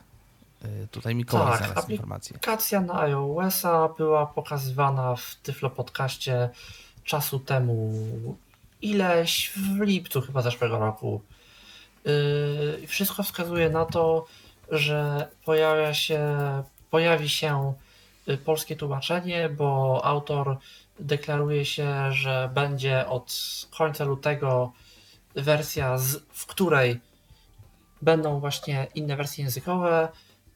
No i ja gdzieś tam zadeklarowałem się, że mogę pomóc przy wersji polskiej. Zobaczymy jeszcze, jak to będzie do końca zrobione i w jaki sposób ja to będę też robił, bo widziałem tę platformę, z której ta aplikacja korzysta do wszystkich lokalizacji, no i cóż, przykładem, jak robić dostępne strony, to ta platforma nie jest, ale myślę, że uda mi się jakoś z autorami dojść do porozumienia, jak to zrobić tak, żeby to było dostępne i myślę, że za czas jakiś ta polska wersja się powinna ukazać. Z ciekawości, jaka to platforma? Crowdim? Nie Crowdim. Localize. Localize.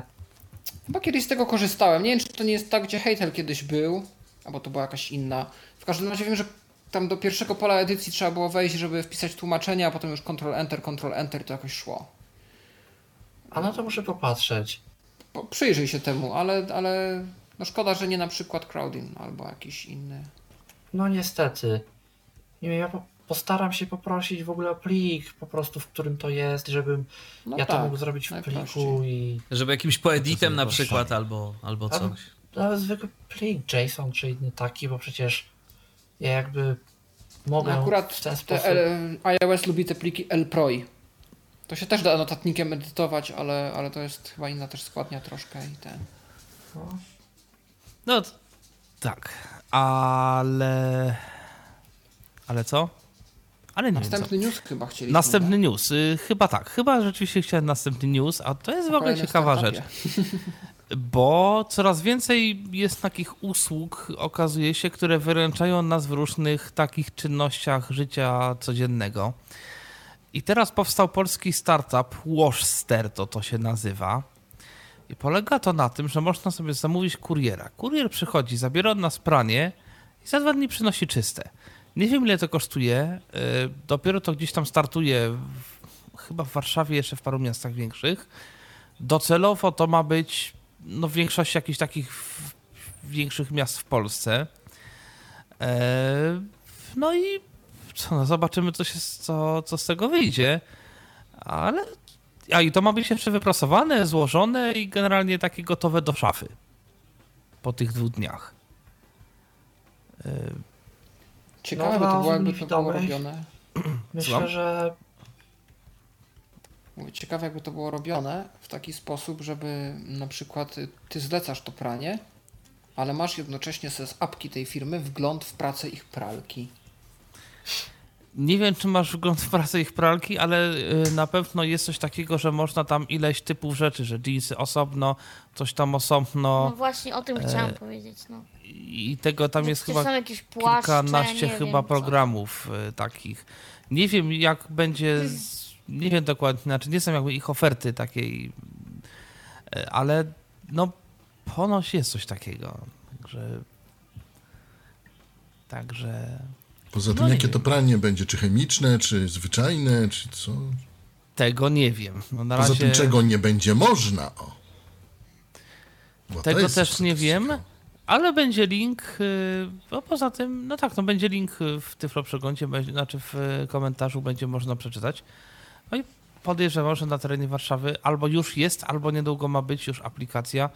Nie wiem na jakie platformy, w której pewnie to wszystko będzie można sobie sprawdzić już samemu, więc może ktoś ze słuchaczy, bo nie wiem, czy ktoś z nas mieszka w Warszawie, chyba nikt. Ja mieszkam pod Warszawą, ale nie w samej Warszawie, a to już jest chyba jakiś problem dla tej aplikacji. Eee, może ktoś ze słuchaczy byłby w stanie się pokusić o jakiś test, ale to chyba jeszcze nie weszło, mam takie wrażenie, eee, ale mogę się mylić, bo to jakoś tak miało być na zasadzie, że już za chwileczkę, już za momencik. No i wiecie też, pytanie, jak to wszystko cenowo będzie wyglądało, czy będzie to na tyle cenowo atrakcyjne, żeby rzeczywiście z tego y, korzystać, bo wiadomo, że pranie też gdzieś tam powiedzmy swoje kosztuje, chociażby eksploatacja pralki, woda i, pro, i różnego rodzaju detergenty, tak, jakiś tam proszek i inne y, rzeczy, które jednak w tym praniu są używane, inne środki chemiczne. No i prąd teraz. Prąd oczywiście, y, a i przecież obsługa też swoje zarobić musi yy, po odliczeniu tych wszystkich Dokładnie. kosztów, więc no pytanie, jak to, jak to będzie wyglądało. Chociaż no to trzeba by było policzyć, bo Ja jeżeli... to trochę kurierom współczuję. Yy, tak no... trochę. No tak, zapachy to tam podejrzewam, że mogą być... Różne. Wiecie co, znaczy Różne. O to właśnie, tak mi się znaczy, Inaczej, ja no podejrzewam, i, i tak ja to mam, musi być... Mam, moje pranie ma być prane z jakimiś tam ble. To też nie fajnie. Znaczy ja podejrzewam, że to będzie i tak w jakichś workach, nie wiem czy próżniowych, czy jakichś, no bo oni to muszą jednak wziąć jakoś i ileś tego powiedzmy wziąć, więc no to tam... I no przecież też nie może też być tak, że będzie to prane właśnie. wszystko razem, bo potem oni by bo do ładu nie doszli. Bo kto to potem będzie sortował i w dokładnie, jaki sposób. Dokładnie. No to... bo przecież no, no wątpię, że to będzie kilka, kilka osób tam się prało jednocześnie, tylko kilkadziesiąt, jeśli już. Tak, to musi być jakaś, dużo. jakaś skala taka Więc... masowa. No zresztą no przecież pralnie jako takie, Dokładnie, instytucja pralni no. to nie jest rzecz nowa, y, która Dokładnie, jest to nagle w ogóle jakiś, no to... jakimś nie wiadomo jakim wynalazkiem. Dokładnie. Nowością jest to, że ktoś te pranie od ciebie odbierze i ci je przywiezie. Tak, i zaniesie z powrotem. Dokładnie, czyli ty się siedzisz w domu w aplikacji. I, i to wszystko jeszcze w aplikacji. Także, no ciekawe, ciekawe jak to będzie wyglądało. Ja się w ogóle zastanawiam, kiedy ktoś wpadnie na pomysł, żeby mieć takie właśnie paczkomaty, tak jak są teraz skrzynki pocztowe w domach, żeby można było mieć paczkomaty i powiedzmy takie pranie albo zakupy, albo cokolwiek. Zanosi się do takiego paczkomatu, jest jakiś kod, kurier przychodzi, wpisuje swój kod na odebranie i zanosi nam i my swoim kodem odbieramy to wszystko. To jest powiedzmy gdzieś na dole czy gdzieś. Taki duży powiedzmy... Słuchajcie. Amazon ma lepszy patent. Amazon, yy, Amazon wykupił firmę Ring, yy, tworzącą dzwonki do drzwi i wszystkie takie systemy yy, jakieś bezpieczeństwa, obsługi domu, domofony, kamery i tak dalej, i tak dalej, i tak dalej. Yy, właśnie oni się tam szczycą tym, że to jest taka trochę społecznościówka dla sąsiadów, że można ostrzegać, że tu się jakiś podejrzany typek kręci, on też tam będzie rozpoznawał i tak dalej, i tak dalej, i tak dalej.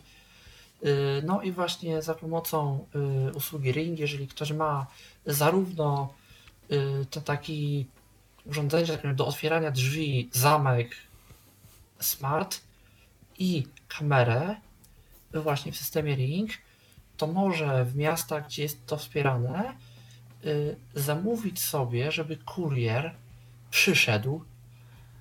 Dostaniemy A. automatycznie powiadomienie, przyszedł kurier.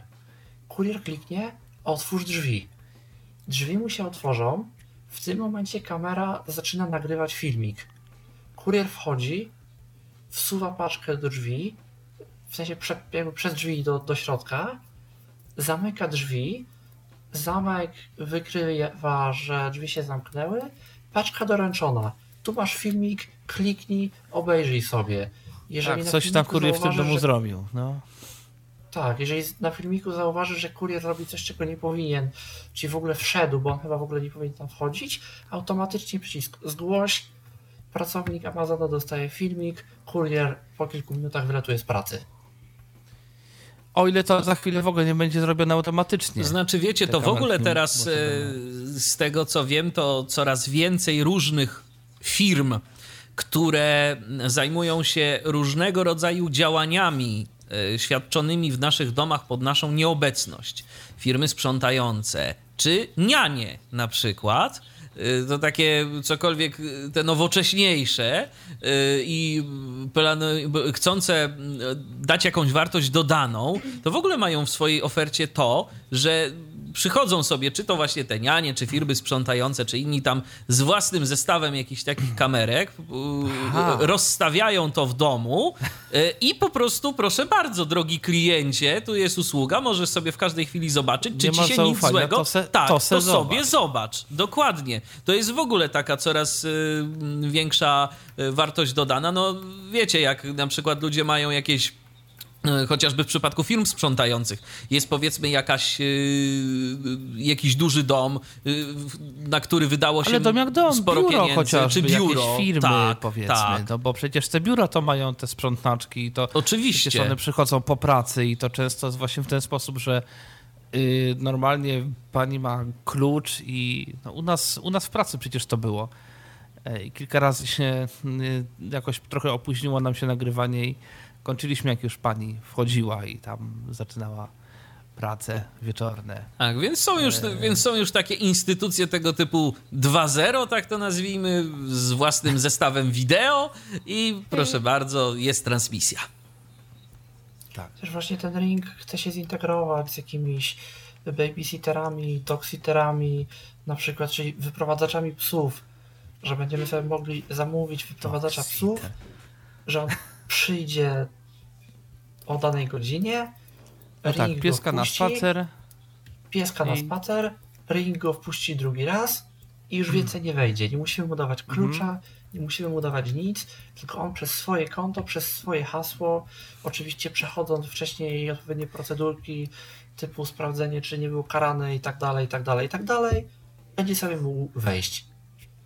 Ciekaw jestem, kiedy te usługi typu Glovo zaczną z tym współpracować i będzie można powiedzieć, że ja chcę, powiedzmy... U, znając Amazona, to będzie Amazon i tylko Amazon, a firmy zewnętrzne się znając mogą Znając Amazona, tylko ja się bardziej hmm. zastanawiam, ile firm innych podłapie ten pomysł. Znaczy, że ty masz, powiedzmy, zestaw kamerek, z którym współpracujesz i ten zestaw kamerek hmm. będzie można właśnie udostępnić firmie tej, albo tej, albo coś. Powiedzmy na jakichś tam, na jakichś tam zasadach. Jak, jak teraz powiedzmy udostępniamy swoje dane z Facebooka firmom tym, tym, tym i tym, żeby powiedzmy zalogować się gdzieś, albo żeby tam coś jeszcze, no to powiedzmy mamy swój jakiś tam system taki bezpieczeństwa w domu i też niektóre dane z tego systemu na przykład mogło być ileś poziomów tych danych, też można by udostępniać firmom na określonych zasadach. Właśnie jak przyjdzie, powiedzmy, jakiś tam człowiek i w tym momencie, i w tym momencie albo firmom, albo po prostu nam, czy tam jakimś serwerom, czy czemukolwiek, że coś będzie właśnie w ten sposób robione. Nie, czy to będzie koniecznie Amazona wynalazek, bo podejrzewam, że no to już kilka firm podłapało, albo jak nie, to już podłapie i coś tworzą takiego wcześniej czy później. I ja widzę w tym potencjał jeszcze jeden, no taki przykład po prostu, że nie wiem, wychodzę z pracy, mam godzinę do domu, zamawiam sobie w międzyczasie jedzenie i już mogę je zamówić i właśnie za pomocą tych wszystkich y, y, przykładów, o których tutaj mówiliście, pomysłów. Też tak, taki, jedzenie nam przychodzi um, pięć minut przed tak, naszym powrotem do domu i tak, czeka gorące. Dokładnie. Chociażby. Dokładnie. No. Ale to jest nie... Wchodzi no, ale... sobie, zostawia, wychodzi. I jeszcze ten sam system mógłby służyć firmie ochroniarskiej, która powiedzmy monitoruje ten nasz, nasz dom, załóżmy, i tak dalej, i tak dalej. To można by ileś takich różnych tutaj rozwiązań, czegoś takiego wymyślać. Dobrze. Swoją drogą to jest taki paradoks, że ludzie się zawsze zamykali przed ludźmi innymi i tak dalej, a teraz nagle udostępniamy, żeby sobie mógł wejść. Ale wiesz co, ale to, ale to tak... To zawsze to tak. I... To już wiele osób pisało, że my się... Yy, my sami się w pewnym sensie więzimy takimi murami z... Yy, wszechobecnej inwigilacji i tak dalej, i tak dalej. Tak, tak. I to my sami sobie tutaj robimy. To nie, że nam ktoś wmusza cokolwiek, tylko to wszystko jest tak fajnie opakowane i tak fajnie to brzmi.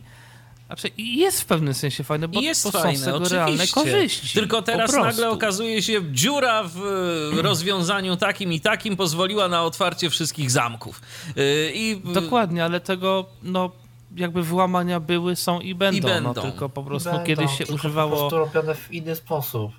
Kiedyś się Kiedy używało będzie, rozklepanego teraz druta, teraz się używa jakichś laptopów, powiedzmy, i, i Linuxów jakichś dziwnych, nietypowych na przykład, żeby się włamać do bardziej domu. Wiecie, bardziej, to... chodzi mi, bardziej chodzi mi o skalę tak naprawdę, bo w tym momencie...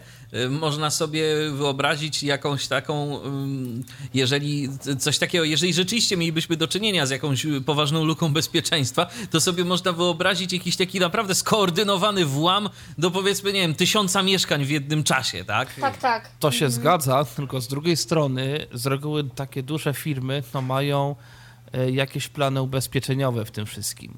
I pamiętajcie, że jak kiedyś się włamał złodziej, no to no to się włamał i, i trudno, no okradł nas. I jak policja znalazła i jeszcze mogliśmy udowodnić, że to jest nasze, no to przy dużej dozie szczęścia coś odzyskaliśmy. E, a podejrzewam, że teraz to może być tak jak z, z różnymi innymi rzeczami, że no nie wiem, włamują nam się na konto bankowe, no to jest ten fundusz i tak dalej, i tak dalej. I podejrzewam, że coś podobnego może być właśnie z tymi systemami antywłamaniowymi, bo jakakolwiek tutaj przecież będzie jakikolwiek taki włam, no firma dość mocno dostaje po zaufaniu tak naprawdę, po reputacji. Owszem. I jak się wypnie na klienta, no to powiedzą I'm sorry, to my się żegnamy. Więcej no, tak, więcej, więcej ci nie zaufamy.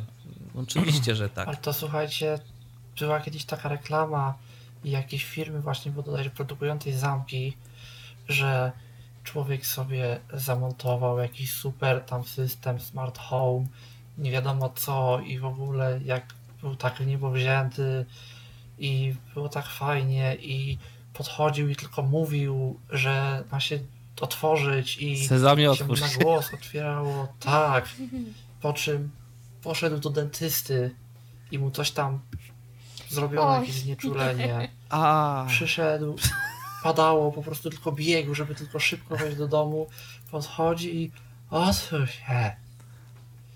Głos ty rozpoznano. I, I stoi, wyciąga telefon rozładowany i puka do sąsiada i wpuścisz mnie, sąsiad wyciąga zwykły, starożytny klucz i mu po prostu otwiera. swoje otwiera, bo no to z takich ciekawych, ciekawych filmików też w internecie, to już bardziej na, na śmiesznie, na wesoło, ale jest słynny filmik o, prawda, Szkotach próbujących obsłużyć windę sterowaną, sterowaną głosowo, która mówi po angielsku. Prawda? Which floor would you like to go to? Na które pan chce piętro? Eleven! Eleven! No, Eleven! Tak. Tak, i prób, próbują tak. na różne sposoby tak powiedzieć, żeby zostało to rozpoznane przez, przez typowo angielską win, windę. Jest znany filmik w internecie. Tak, tak. Sporo było na I C C ubawu przy tym. A, rozumiem. Ale wiecie, Szkoci to Szkoci przecież teraz są tak wielkie ruchy ludnościowe przecież w tym momencie, że te akcenty naprawdę są najprzeróżniejsze. Tak. Znaczy wiecie, akcenty akcentami, ja już też kiedyś stałem się, byłem jakby uczestnikiem takiej sytuacji i ofiarą. Może nie związane do końca z technologią smart, ale wracając do domku, do, na którym, w którym mieszkałem w szkole podczas wymiany uczniowskiej, nie potrafiłem jakoś obsłużyć, czy nie pamiętałem kolejności przycisków domofonu, którym mogłem tam wdzwonić się na moje piętro, poprosić panią opiekunkę z tego domku, żeby otworzyła drzwi. Co zrobiłem, nie mając też kontaktu, wiedząc, że mieszka tam jeden z moich yy, znajomych na Swarmie, yy, na, na, na, tym, na, na jednym z pięter tego domu, zameldowałem się po prostu przez Foursquare'a wtedy jeszcze, wpisując w treści zameldowania: kolego o takim a takim imieniu, otwórz mi proszę drzwi. I wyskoczyło mi powiadomienie na telefonie, więc no, różnych można stosować sposobów. Grunt to kreatywność. Dokładnie. Tak jest.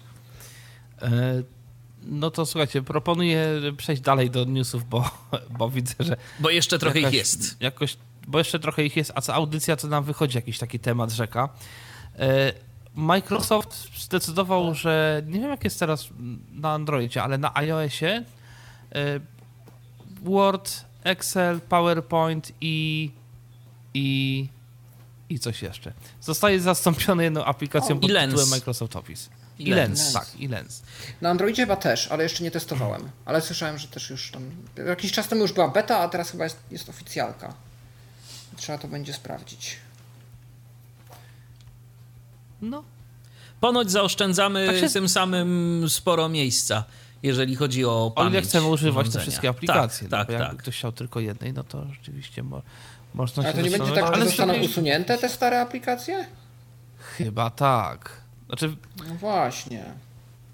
Tak mi się wydaje, znaczy to jest... Znaczy mi chodzi, no... chyba, wydaje mi się, że Tomkowi chodzi o to, że jeżeli chcemy używać tylko jednego z tych komponentów... No tak, Word, a je, na przykład, dokładnie, no nie są nam potrzebne pozostałe, no to raczej nie zaoszczędzamy, natomiast tak. w przypadku, gdy mamy mm-hmm, wszystko, no to zaoszczędzamy. To wtedy, to wtedy rzeczywiście... Chyba tak. nawet do pół giga.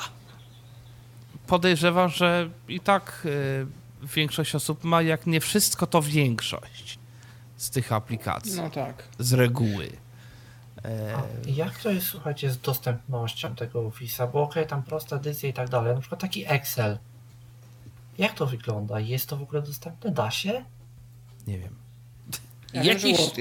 Na, powiem szczerze, z Excelem nie działałem, ale rzeczywiście w przypadku Worda to no, coś tam dało się zrobić. To nie było nawet jakoś tak I bardzo Word był do tego stopnia bardzo bolesne. Dostępny, przynajmniej na Androidzie, ten, który był osobno. Ja z niego korzystałem ostatnio, bo miałem akurat gdzieś wystąpić i miałem napisane, napisane moje wystąpienie w Wordzie. Chciałem jeszcze sobie powtórzyć pewne rzeczy.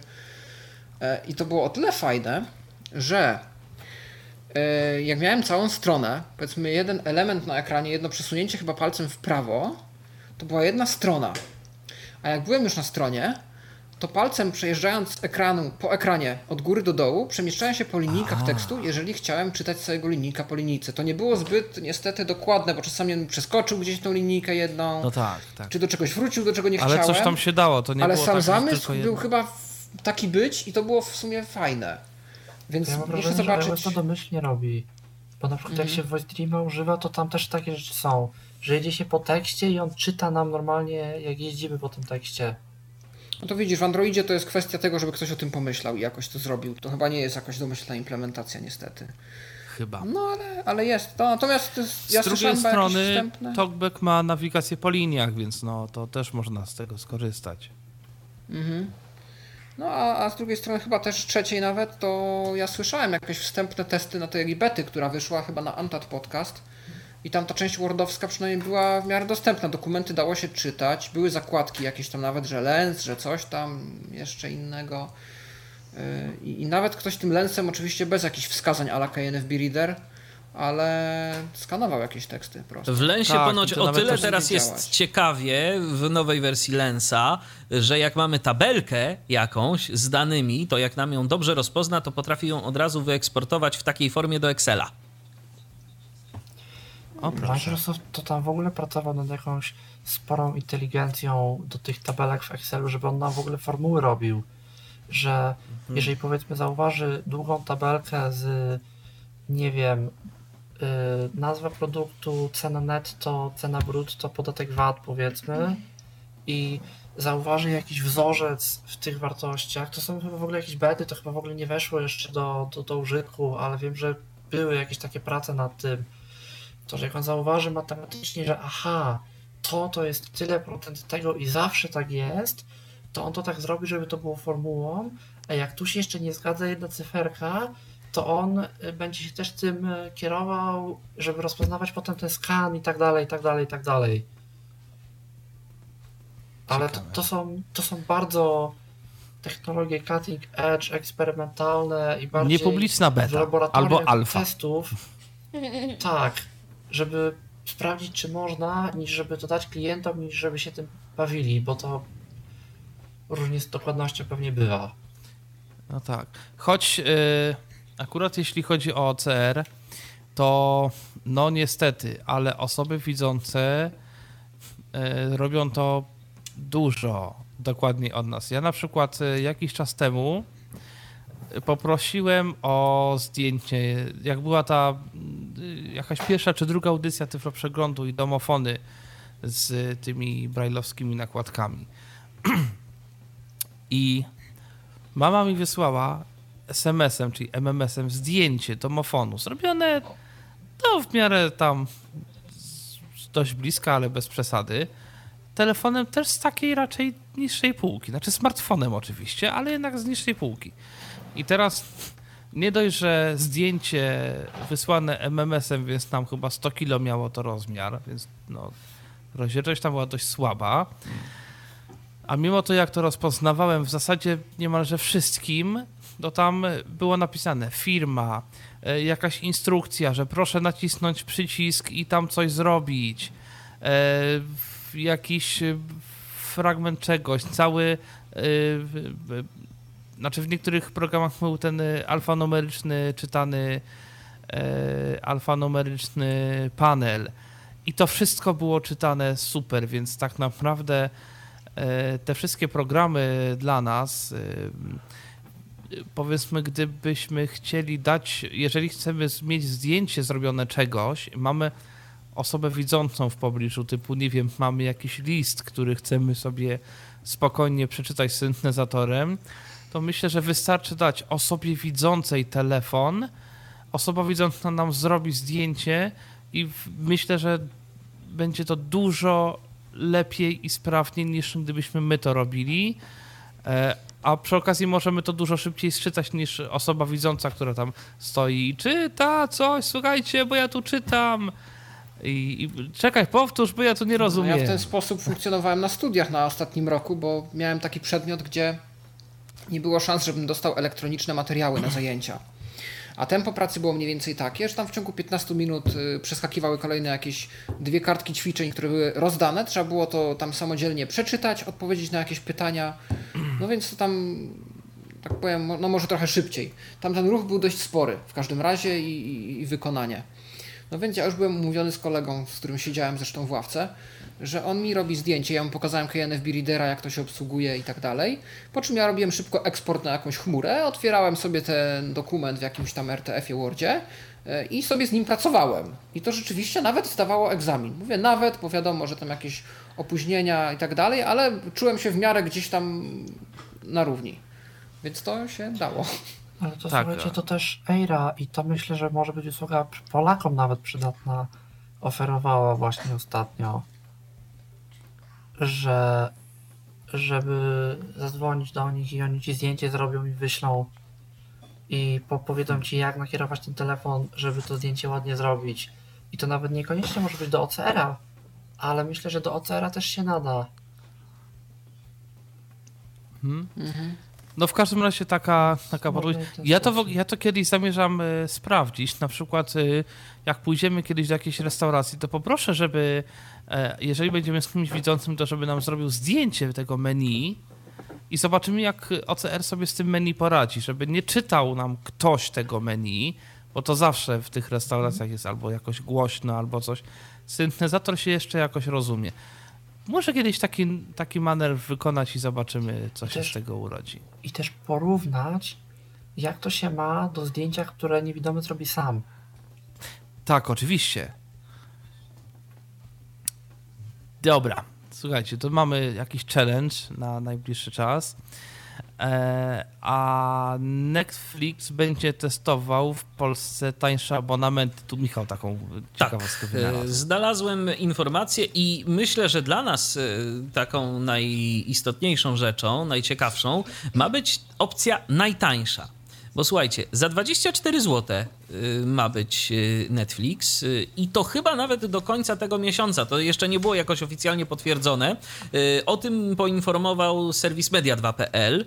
Natomiast rzecz jest następująca i to jest dość ciekawe, bo Netflix ma być dostępny za dwadzieścia cztery złote w opcji S D na jedno urządzenie mobilne.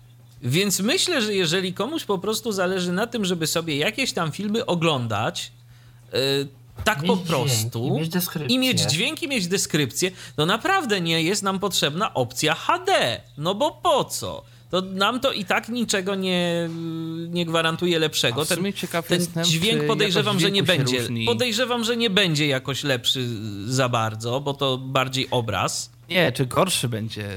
Jak? To znaczy nie, że w wersji nie, H D nie będzie lepszy. W wersji H D, że nie a. będzie lepszy. A tym bardziej... Dla ludzi, tylko ja jestem ciekawa, ile teraz produkcji robi się w S D, a ile w H D. No ale co to za problem skonwertować do S D? Gorzej w drugą stronę. No myślisz... No nie wiem, czy tak będą to konwertować. Tak, Netflix, Ta, Netflix oczywiście, Netflix bo to... dla każdego filmu. Ale to i YouTube ma, przecież... jakości. Dokładnie. I, I to, że my mamy wersję H D... to nie znaczy, że my nie oglądamy filmów S D, jeżeli powiedzmy jesteśmy na jakimś trzy G. Tak, i internet, internet nam gorzej działa. A, oczywiście, okay. bo to jest... Ale w YouTube jest dokładnie to dokładnie. samo. Przecież tam tych jakości to jest chyba sześć albo, albo osiem. No, mówię, no w drugą jest, stronę jest, jest problem, dużo. ale z, z lepszego do gorszego da się zrobić zawsze.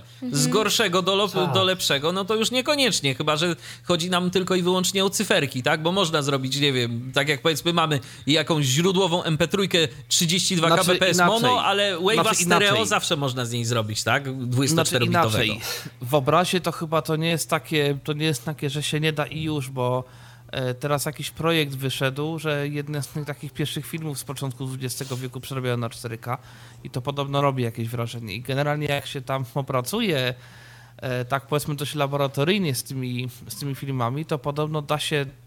Tak, ale zrobić. to są, wiesz, Tomek, to już mówimy o Analog. tych takich różnych rekonstrukcjach cyfrowych. Yy, nie, oczywiście, że I tak. tego typu rzeczach. Analogu więcej nie na, zasa- nie na zasadzie takiej, że mamy, powiedzmy, przy, jakiś algorytm, który po prostu konwertuje tak z jednego w drugie. No to tak dobrze to nie ma. Mhm, ale wiesz co, ale z drugiej strony a propos audio, tylko... I ja właśnie nie wiem, czy to Mikołaj kiedyś czegoś nie znalazł do poprawiania jakości audio. Tak. No Oczywiście. właśnie, z tego kodeka dwa Kodek i to dwa. Podobno nawet jakoś działało, że jak miałeś Fajnie, w osiem K H Z, to do szesnaście K H Z on to chyba mógł jakoś zrobić tak w miarę To nawet w nie miarę było bardzo, tylko to były jakieś takie śmieszne jakości, że podcast to by się spokojnie na dyskietce zmieścił i, i to brzmiało tak no, no trochę jak H D Voice w telefonie, ale, ale coś tak. było. A oryginalnie jakby bez tego, jakby było to zapisane w ośmiu K H Z, a te ta dalsze to był jakiś taki straszliwie mądry sampling opar- o, oparty tak na liczeniu, o, na, na tym. Czyli na do, dorabianie jakiejś takiej tej góry na podstawie tak, jakiejś tam predykcji albo jakiegoś, podobnych rzeczy. Jakieś uczenie maszynowe mm-hmm. generalnie tam wchodziło w grę, więc... Tylko dość... widziałem, jak to na przykład działało na muzyce i to było autentycznie... I w ogóle nawet nie dało się rozpoznać za bardzo, co to jest. Czyli to bardziej dla mowy, tak? Tak, tak zresztą w ogóle Zresztą w ogóle jak wpisałem sobie teraz na GitHubie denoise, otrzym- otrzymianie, to znalazłem ileś takich algorytmów do otrzymania właśnie mowy e, w domenie oczywiście głównie szesnaście kiloherców były przedniej sample, ale te sample, które tam były, no były, no one robiły wrażenie, tak szczerze mówiąc, bo rzeczywiście potrafiły całkiem nieźle odczyścić tło jakiekolwiek z, z mowy. E, I to wszystko z o, open source, otwartość źródłowe nawet, także, także to uczenie maszynowe to rzeczywiście myślę, że otwiera nam w tej domenie dźwiękowej masę możliwości, które wcześniej nie były dostępne. No zresztą Phonic Mind i teraz też taki program Isotope R X. To jest taki właśnie program do rekonstrukcji audio, czy w zasadzie do takiej pracy z trochę na planie filmowym, ale niekoniecznie. I teraz ten, ten projekt, ten, ten program ma moduł do usuwania wokali z piosenek. Wokali, bębnów i tam basu chyba. I, i zadziwiająco dobrze to gra. Znaczy oczywiście to, tam są jakieś, jakieś komponenty, ale takimi standardowymi metodami typu, że jakieś filtry, że coś. Do momentu, gdy weszło uczenie maszynowe, tego osiągnąć się nie udało. Nawet na bardzo, bardzo drogich programach, bo był taki program na, na, na Maca, którym dało się coś takiego zrobić, ale to też jakby nie robił sam program, tylko on ten sygnał dzielił na takie, powiedzmy, coś, co on uznawał za takie składowe i człowiek musiał sprawdzić, które składowe odpowiadają mniej więcej za wokal, które za co i, i jakby człowiek mimo wszystko to usuwał. Eee, a teraz to się dzieje automatycznie i całkiem nieźle. Eee, także no te sieci neuronowe rzeczywiście potrafią sporo, sporo tu zdziałać. Natomiast a propos Netflixa, ja się obawiam, że... Aha. Ja się obawiam, że może być tak z tym Netflixem, jak z, jak z telewizorami gadającymi dla niewidomych, że mniejszego jak trzydzieści dwa nie kupisz i że oni mogą to potraktować jako dodatkowe udogodnienie i tylko wrzucać to w wersję H D. Obyś się mylił, oczywiście. Tylko wiesz co, z drugiej strony... Nie, bo to teraz ra- patrzę... raczej chodzi o materiały, bo to raczej chodzi po prostu o jakość. Audiodeskrypcja jest jakby dodaną osobną usługą, bo jak rozumiem... Ciężko w ogóle. Obawiasz, obawiasz się tego, że w materiałach S D nie będzie audiodeskrypcji, Robercie, tak? Tak, dla, dlaczego? Ja, ja, bo, bo zmniejszymy Netflix, jakość, bo, Netflix, bo tak, pogorszymy słuchaj, to maksymalnie. Na, na Netflixie nie ma w ogóle dla użytkownika czegoś takiego jak jakość. Netflix działa na takiej... Tam, tam nie ma czegoś takiego, że odpalamy coś w jakości i tak dalej. Netflix praktycznie działa na takiej zasadzie, że on wszystko dostosowuje po pierwsze do tego, co oferuje nasze konto, po drugie do naszego internetu, po trzecie do tego, co zaznaczyliśmy w ustawieniach, ale to, co możemy zaznaczyć w ustawieniach, to jest wysoka, niska, fajna, niefajna i tam nie mamy nawet za bardzo podanych jakichś takich nazw i tak dalej. Ale ja Więc... chyba domyślam się, o co Robertowi chodzi, że Netflix ograniczy jakość i ograniczy dodatkowe również usługi w tym niższym abonamencie, na przykład. Nie, nie wyda- z jakiegoś zwłasz- powodu. Nie wydaje mi się. No obym się mylił, bo ja zwłasz- taki zawsze pesymista jestem, ale obym się mylił. Zwłaszcza, że natomiast... dla Netflixa deskrypcja to język. Tak naprawdę. Natomiast... Ale to są dodatkowe koszty. Natomiast... które będą chcieli wyrównać. Natomiast y, pamiętaj, Robercie, o jednym. Y, jak wchodzi... Na przykład wchodzę sobie ostatnio na X-Koma, sobie oglądam, co oni tam mają w ofercie i w telewizorach mamy, uwaga, trzydzieści dwa cale i mniejsze, trzydzieści dwa, czterdzieści trzy, czterdzieści cztery, tam pięćdziesiąt pięć i pięćdziesiąt pięć i większe, czyli jakby w tej chwili te telewizory trzydzieści dwa to już jest taki, taki niski standard. To prawda, natomiast na nie możesz kupić gadającego mniejszego. Na przykład ja bym chciał kupić gadającego dziewiętnaście, a nie mogę. Czy tam gadającego ale w ogóle teraz... tak, no ale to już niestety... Taka... Po co mi trzydzieści dwa? I tak trzydzieści dwa nie zobaczę. I dziewiętnaście też nie zobaczę. A, a mogę tutaj wstawić tylko dziewiętnaście. No to niestety albo jakiś T V Box, albo, albo rzeczywiście jest problem, bo... A to prawda, T V Box, zgadza się. Tutaj można troszkę poeksperymentować. Eee... to może przejdźmy do trochę, no właśnie, a propos takich kombinowanych trochę rozwiązań i tu naprawdę zazdroszczę użytkownikom Apple'a.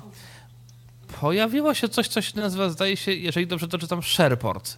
for tak, W, cztery W, czyli, czyli for Windows. Tak. I to już absolutnie się nie pojawiło, bo to rozwiązanie istnieje od ho, ho, ho. Yy, tylko ja to ostatnio znalazłem i jest to nie mniej, nie więcej programik. Od, pobieramy sobie z GitHuba, można znaleźć.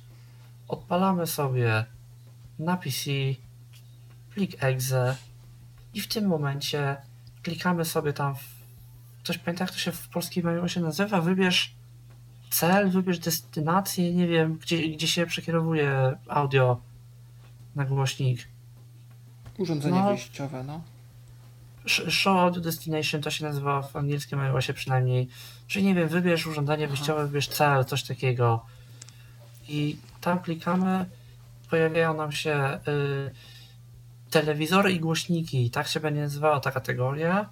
I tam nam się pojawi nazwa naszego komputera, klikamy, oczywiście zakładamy, że jesteśmy podłączeni pod tą samą sieć Wi-Fi, klikamy i w tym momencie mamy połączenie z AirPlay. VoiceOver będzie przekazywany przez nasz normalnie głośnik iPhone'a, a nasze media, to czego słuchamy, pójdzie przez głośnik komputera. Aplikacja jest kolejnym takim dziwnym rozwiązaniem. Na przykład u mnie ona działa bardzo dobrze i wszystko fajnie. Znam kogoś, u którego to się ciągle tnie, co dziesięć minut wiesza, rozłącza, a system ten sam, Windows dziesięć, iOS trzynaście, więc warto potestować i sprawdzić, czy dla nas to działa, czy niekoniecznie, bo różnie to z tym może być. O, no zobaczymy. Eee... Natomiast teraz mam newsa Pawła na temat Androida, ale myślę, że warto go tutaj sprząc w pewnym sensie z tym, co nam Piotr dostarczył, bo to jest taki czas, kiedy pojawiają się pierwsze doniesienia na temat nowych funkcji Androida i iOS-a, bo te systemy, jak wiadomo, są dość mocno konkurencyjne, wychodzą w podobnym czasie i tak dalej, i tak dalej. No i teraz już pierwsze, pierwsza beta deweloperska, zdaje się, Androida jedenaście się pojawiła, iOS czternaście też coś tam pokazał, no i mm, no, tutaj Piotrek nam napisał, Piotrka nie ma dzisiaj na audycji, ale no podobno a kolejna, możliwe przynajmniej, że szykuje się kolejna rewolucja Apple'a. Oczywiście wiadomo, że różnie to z tym bywa i czasami te rozwiązania nie wchodzą, które które są zapowiadane w jakiś sposób, bo to są zawsze wycieki, przecieki i nie zawsze to tak jest, ale no możliwe, że będzie można w Apple'u sobie, nie wiem które, może wy wiecie bardziej, ale zamienić domyślne aplikacje na inne. Nie wiem, czy ktoś z was coś o tym czytał, czy nie? Ja na razie patrzę, bo... Mhm. Podejrzewam, no, że to będą jakieś rzeczy typu przeglądarka, poczta, może kalendarz. Na chwilę obecną to, jest to ja, tak, na chwilę obecną to ja, to ja wiem jedynie, że niektóre aplikacje, takie jak chociażby Microsoft Outlook, już na to pozwalają. To nie jest oczywiście aplikacja systemowa, żeby nie było, ale już yy, pewne rzeczy w ten sposób działają, bo na przykład w Outlooku możemy sobie wybrać, jak dobrze pamiętam, przeglądarkę i mapy, którymi jesteśmy obsługiwani, klikając w odpowiednie odnośniki zewnętrzne. Chyba coś jeszcze być może, ale na pewno te dwie rzeczy. Jest przeglądarka i, jest, i są mapy. I możemy sobie już to wybrać, więc jeżeli coś takiego byłoby globalnie na iOSie, że na przykład ja chciałbym, żeby moim domyślnym klientem poczty był Outlook, a nie Mail, a przeglądarką, nie wiem, na przykład Chrome, a nie Safari, no to byłoby to całkiem miłe, nie powiem. Natomiast chociaż ja bym tutaj... wolał, żeby było jednak co innego, żeby czym innym się zajęli troszeczkę. Syntezą? Też, ale wolałbym jeszcze czymś innym, żeby, żeby prowadzili coś takiego, że e, tam, gdzie mamy, gdzie możemy pobierać pliki w tej chwili, to żeby to było dostępne zwyczajnie przez U S B, jak podłączamy telefon. Bez iTunesa, tak jak zdjęcia i żeby można było Ciekawe w to się, miejsce to czekamy, coś bo hmm. realia jakby rynku, bo tak naprawdę winą tego, że iPhone jest jaki jest i że do niego się nie da podłączyć U S B, jest tak naprawdę to, że realia rynku muzycznego w tamtych czasach były jakie były i po prostu chciano bardzo uniknąć tego, żeby ktoś sobie kopiował w prosty sposób muzykę z różnych komputerów na U S B, na iPhone'a, muzykę z iPhone'a na komputery i tak dalej, i tak dalej, i tak dalej. Był iTunes, był iTunes Store i należało kupować z iTunesa i z iTunes Store. No ale rynek się zmienił, już piractwo nie jest aż takim problemem, jakim było. I tak większość osób korzysta ze streamingu, więc kto wie.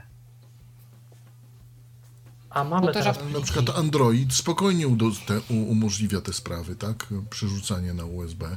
Ja nie mówię tylko o muzyce, no, mówię o wielu innych rzeczach. Tak, dodajmy ale... w ogóle, zacznijmy od tego, że tak naprawdę do dwunastej, trzynastej wersji iOS nie miał w ogóle czegoś takiego jak pliki z perspektywy użytkownika. Oczywiście one w systemie, jak z perspektywy programisty, to zawsze były, ale jako użytkownik nie było czegoś takiego jak pliki. Każda aplikacja miała dane, więc tam połączenie przez U S B do folderu nie miałoby w ogóle nawet sensu, bo jak się łączyć przez U S B, skoro nie ma w ogóle plików.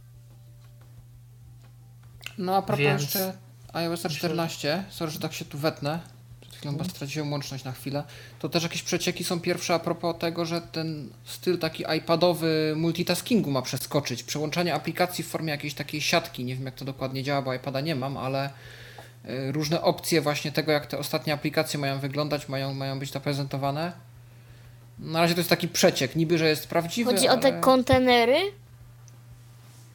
Być, być może, nie wiem jak to wizualnie wygląda, nie wiem jak to voice-over no. przedstawia, ale, ale, ale wiem, że ten multitasking ma być jakoś przepracowany. Tam są chyba jakieś większe gesty do przełączania się między aplikacjami. To gest już jest, to chyba gesty już w ogóle są, da się czterema palcami przełączać między aplikacjami. A może, a może. Da się nawet z voice-overem, ale wiem, że bez był przynajmniej swego czasu problem. A może chodzi po prostu o to dzielenie ekranu, tylko ja sobie na małych yy, jednak mimo wszystko iPhone'ach to tak średnio to wyobrażam, no chociaż są te iPhone'y większe, więc być może ktoś rzeczywiście będzie na Androidzie większy. Już, na Androidzie to już jest, od Androida siedem, więc dwie aplikacje no tak, spokojnie jakoś wejdą. I to jakoś działa, tak. Przynajmniej z talkbackiem to się da obsłużyć, powiedzmy. To może tak, bardziej no o to właśnie chodzi, że mamy na przykład otwartego maila i mamy jeszcze jakiś dokument i sobie możemy równolegle na tym pracować. No właśnie, Android swoją drogą też wychodzi, właśnie jedenastka, jakaś tam pierwsza beta. Tam też kilka jakichś rzeczy. Nie wiem, co prawda, czy coś dla nas jest takiego ważnego. Jeszcze nie wiadomo. Znaczy, Jeszcze nie ktoś wiadomo. sobie wgrał te bety i na razie nie wiadomo. Aczkolwiek, aczkolwiek Android, to się Android ma w pewnym sensie to ciężki problem do rozgryzienia. Dlatego, że producenci zastanawiają się, jak tu zrobić tak, żeby był duży ekran na mały telefon. No i na przykład właśnie teraz Samsung sobie wymyślił, że będzie ekran jeszcze po bokach jakby, ek, ekran po bokach telefonu z wycięciem na przycisk włącznika i podobno Android jedenaście ma mieć w systemie zaimplementowaną taką funkcję jakby jak wygląda ekran i gdzie on ma wycięcia, żeby nie renderować obrazów w wycięciach. Tak, to jest jedna z jego nowych funkcji. W ogóle te nowe designy tych telefonów są fikuśne. Te wszystkie raporty o tym, jak to pan kupił sobie jakiegoś nowego Galaxy Z Flipa czy inną Motorola Fold składaną i otwiera, prawda, tą, to składanie i krach, i telefon się złamał. No i chyba, chyba trzeba będzie trochę poczekać, zanim ta technologia zostanie dopracowana. Natomiast Któryś z dziennikarzy to... otwarł hmm. telefon, zdjął z niego folię, która wcale nie była folią. A, ekran. Kurtynę sobie włączył. Ehm, no tak. Natomiast y, co, do, co, do, co do samego Androida jedenaście, y, no to przede wszystkim fajne nowości dla ludzi, którzy lubią wszelkiego rodzaju komunikatory. Bo z jednej strony natywne staną się dymki czatu, czyli coś, co na przykład znamy z Messengera, gdzie po prostu w momencie, kiedy z kimś rozmawiamy, y, u góry gdzieś ekranu y, pokazuje się taki mały widżecik, który nas niewidomych strasznie chyba wkurza, przynajmniej mnie. Tak, jak się pisze Braille'em i nagle się okazuje, że jesteśmy gdzie indziej. Dokładnie. W którym to widżeciku mamy możliwość odczytania ostatniej wiadomości, kliknięcia tam jakiegoś odpisania na tą wiadomość. No tak, że ta rozmowa cały czas się gdzieś na tym ekranie pokazuje, gdziekolwiek byśmy nie byli. Druga rzecz, że teraz w centrum powiadomień, jeżeli komunikator ma to poprawnie zaimplementowane, to oprócz tego, że możemy przeczytać wiadomość z podglądu w powiadomieniu i na nią szybko odpowiedzieć, to da się rozwinąć taki dodatkowy widok, gdzie zobaczymy nie dość, że całą historię tego czatu, taką ostatnią, to jeszcze będzie można dodatkowo wysyłać zdjęcia. Czy tam udostępnić szybko zrzut ekranu, nie wiem, czy dostęp do jakiejś do galerii, czy do aparatu będzie, no ale też będzie taka, taka możliwość.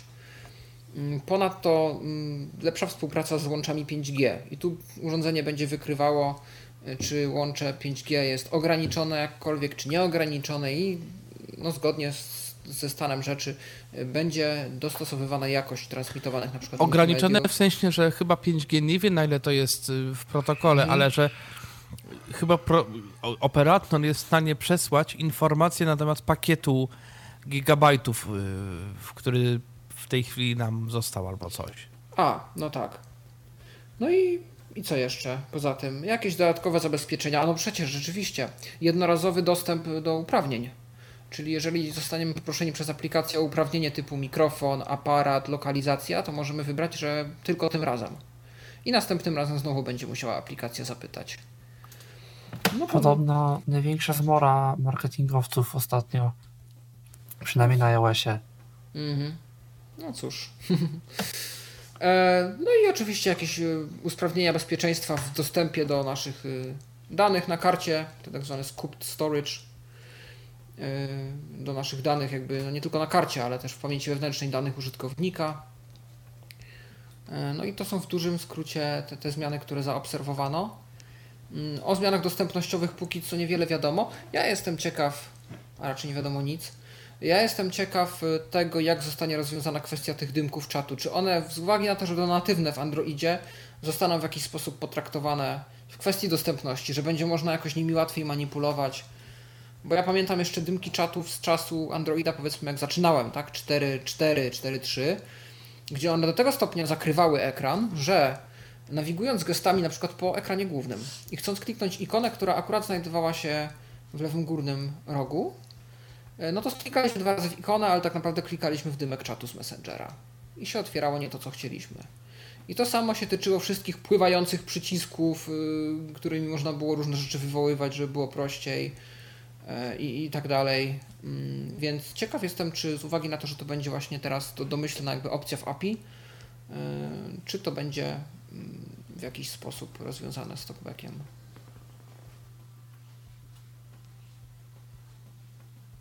No i taka ale cisza. Teraz sobie Zawieszenie. wpisałem Android jedenaście Audio mhm. i możliwe, że będzie coś takiego, że będzie można sprawdzić, z jakiego kodeka w tej chwili korzystamy, jeżeli chodzi o Bluetooth. Czy to jest aptX, czy to jest co? Znaczy, no to jest na razie w tej wersji deweloperskiej pytanie, czy to przejdzie do wersji użytkowej. To w ogóle jest ciekawe ten, ta lista zmian Androida jedenaście, bo ona jest duża. Dużo tych zmian najczęściej jest mało zrozumiałych dla przeciętnego użytkownika, ale jakby to posortować, przefiltrować pod kątem właśnie jakichś haseł typu accessibility, nie wiem, czy ty tam patrzysz, albo nie wiem, talkback, speech, cokolwiek, nie wiem, czy tam, Tomku, patrzysz w tą długą taką listę? Nie, wpisałem sobie w Google Android jedenaście Audio. Aha. I może będzie można nagrywać w końcu domyślnie dźwięk z aplikacji, bo tego nie było. A taki stereomix, tak? W sensie. Taki stereomix. Chyba, no. Może. Byłoby ciekawie. Podejrzewam, że aplikacje to będą mogły y, blokować, bo na przykład wątpię, żeby taki YouTube czy taki Spotify się zgodził, żeby z niego dźwięk nagrywać. No. Pewnie będzie można to jestem. zaimplementować, ale no.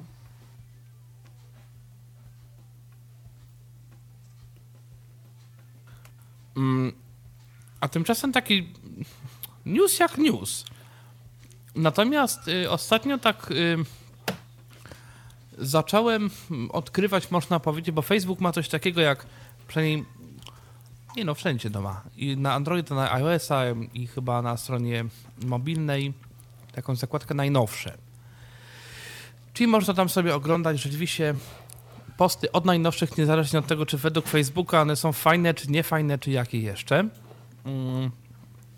No i yy, no tak sobie to zacząłem oglądać, no i nagle okazało się, że jest kilka u mnie osób, które tworzą chyba trzy czwarte zawartości, która w ogóle jest. Tak, które po Kilka prostu chcą znaczy... się podzielić całym internetem Yy, z resztą świata, praktycznie rzecz biorąc. To znaczy są ludzie, I to, którzy... Wy, na... I to wygląda tak.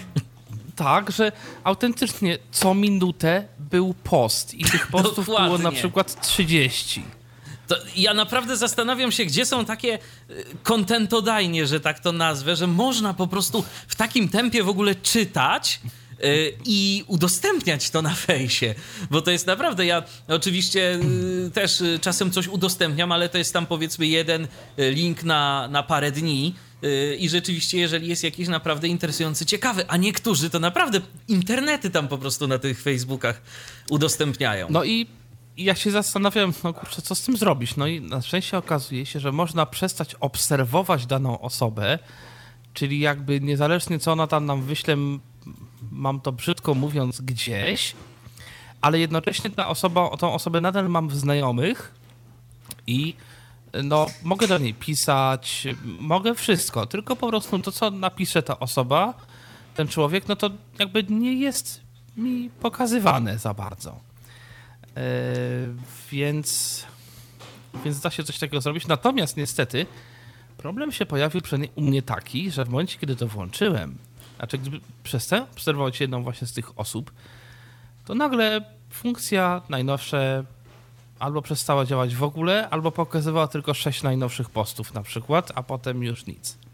Nie wiem dlaczego. Ta, Może tak dlatego, że ona pokazywała te powiedzmy dwadzieścia ileś tam najnowszych, przy czym z tego wycięto tyle i tyle i tyle, bo to były posty tych osób. Tak, ale próbowałem jakoś następne coś prze, przewijać, nie ma. A czasami był komunikat, nie można się połączyć, spróbuj jeszcze raz za chwilę. Ja z kolei miałem taki I problem, już. ale dawno nie używałem tej funkcji najnowsze. No, tak o niej trochę zapomniałem, bo się do niej zraziłem, szczerze powiedziawszy, jak ją kiedyś testowałem na Facebooku, na iOSie, że działało to w ten sposób. Yy, pokazywało najnowsze posty z jakiejś tam powiedzmy godziny, dwóch, trzech, a potem nagle przerwa w życiorysie i pokazuje posty sprzed trzech dni. Aha. U mnie to było mniej brutalne. U mnie to się zmniejszało tak powoli, powoli. Do tego stopnia, że tam, nie wiem, na etapie osiem godzin temu miałem, nie wiem, jeden post, dwa, trzy. Ale, Cała ale nadzieja w tak, tym, że, nie pokazywało że Facebook ponoć testuje. Oczywiście, no, zanim my się tego doczekamy gdzieś tam na y, naszych urządzeniach, to jeszcze trochę potrwa, ale ponoć ma być w ogóle jakiś nowy mm, interfejs wyświetlający tę oś czasu facebookową, to znaczy te aktualności na fejsie. I teraz ma być to ponoć podzielone na trzy zakładki, to znaczy najnowsze, tam polecane, czyli ten algorytm, który jest obecnie, i przeczytane. Bo z Facebookiem, i to ja się też łapię na tym, że czasem chciałbym do czegoś wrócić. Jest oczywiście funkcja zapisz, która jest Oj, fajna tak. i rzeczywiście ona się przydaje. Teraz w ogóle zauważyłem, że jakiś czas temu w funkcji zapisz dodali nową rzecz, mianowicie można sobie robić kategorie. Słuchajcie, jeżeli ktoś na przykład te, dużo czyta różnych artykułów, postów z Facebooka i chce je sobie zapisywać, mi się to czasem przydaje, to można sobie stworzyć różnego rodzaju kategorie i do tych kategorii to przypisywać, żebyśmy się potem nie pogubili w tym wszystkim. Więc y, ma to nam też pomagać w jakiś sposób w, w odnajdywaniu się y, na, tym, w, na tej naszej ścianie facebookowej. Bo rzeczywiście, jeżeli mamy sporo znajomych, y, wszystko zależy oczywiście, jaką kto ma politykę y, i raczej nie odśledzamy ludzi. No ja kilka też osób musiałem odśledzić, bo po prostu to już była przesada najzwyczajniej w świecie z ilością postów, które te osoby publikowały na Facebooku. Dawali, tak, no, tak, to... tak. No bo no jeszcze, jeszcze, naprawdę... jeszcze zwłaszcza jak wiesz, jak coś cię nie interesuje, bo jeszcze rozumiem, jak na przykład ktoś wrzuca mhm. takie treści, które są fajne. Okej, okay, ich jest dużo, ale to się przynajmniej może czegoś dowiesz. Ale jeżeli na przykład no, cię po prostu totalnie temat nie interesuje, a masz ileś y, takich postów, to już to zdjęcia nawet nie jest ciekawe. Wiesz co, no zdjęcia... Wie... Pół biedy, jeżeli to jeszcze zdjęcia, bo zdjęcia to, to jest rzecz jedna, ale wśród niewidomych użytkowników Facebooka to ja czasem obserwuję i to rzeczywiście wśród niewidomych widzę taką tendencję, że nawet nie zdjęcia, tylko po prostu przepisywanie na tego Facebooka internetu. Mamy jakieś kilka portali, które czytamy, to w zasadzie każdy link z danego portalu musimy udostępnić na fejsie, bo może będzie fajny. Tak, w tym na przykład żarty, humor jakiś, czy cokolwiek. Ogłoszenia tak. lokalne, takie typowo lokalne, które, nie wiem, ogłoszenia z Rzeszowa, ja jestem, nie wiem, powiedzmy koło Warszawy, no to no, z całym szacunkiem, ale naprawdę ja nic z tego nie wyciągnę, że ktoś koło Rzeszowa, nie wiem, odda psa, czy cokolwiek, tak? Także no i, i, i pół biedy jakby to było, nie wiem, kilka tego, ale jeżeli tego jest mnóstwo, sporo, tak. na godzinę sporo, to się robi problem. To się robi problem i nam to po prostu zaczyna zaśmiecać naszą oś czasu i ten Facebook rzeczywiście wtedy staje Natomiast... się śmietnikiem. I ja się nie dziwię też niektórym ludziom, którzy się gdzieś tam zrażają do Facebooka, no ale to każdy ma takiego, na jakiego sobie zapracuje tego Face'a. Coś w tym rodzaju. Natomiast ja bym bardzo chciał, ciekaw jestem, czy kiedyś do czegoś takiego Facebook dojrzeje, żeby robić coś takiego jak listy w Twitterze. Że powiedzmy, mam sobie lista, nie wiem, rodzinka. I tu mam ludzi z rodziny i po prostu wszystkie aktualności dotyczące rodziny, pyk. Tu mam listy, nie wiem, ludzie z klasy, pyk. I tam przeczytam. To coś takiego na Facebooku jest, ale w drugą stronę. To znaczy chodzi o publikacje. Że na przykład możesz publikować yy, posty, ale one będą widoczne no tak, tylko dla ale... osób z ja danej wiem. listy. Ja wiem, a mi właśnie chodzi o to, żeby to było czytane. Żeby to było też to, w drugą nie. stronę. No, to prawda. Tak, to by się, stronę, to by się to, przydało. To by, to by się przydało, fajnie. Oczywiście. To Google właśnie robił te kręgi. Bo tam chyba z tego co pamiętam właśnie nie było znajomych, tylko były kręgi. kręgi. I tam tak. była rodzina, praca, coś tam, coś tam, coś tam. I z tego co pamiętam to właśnie zarówno publikacja, jak i czytanie to była kwestia kręgów. Że mogliśmy sobie czytać na przykład krąg albo publikować dla kręgu.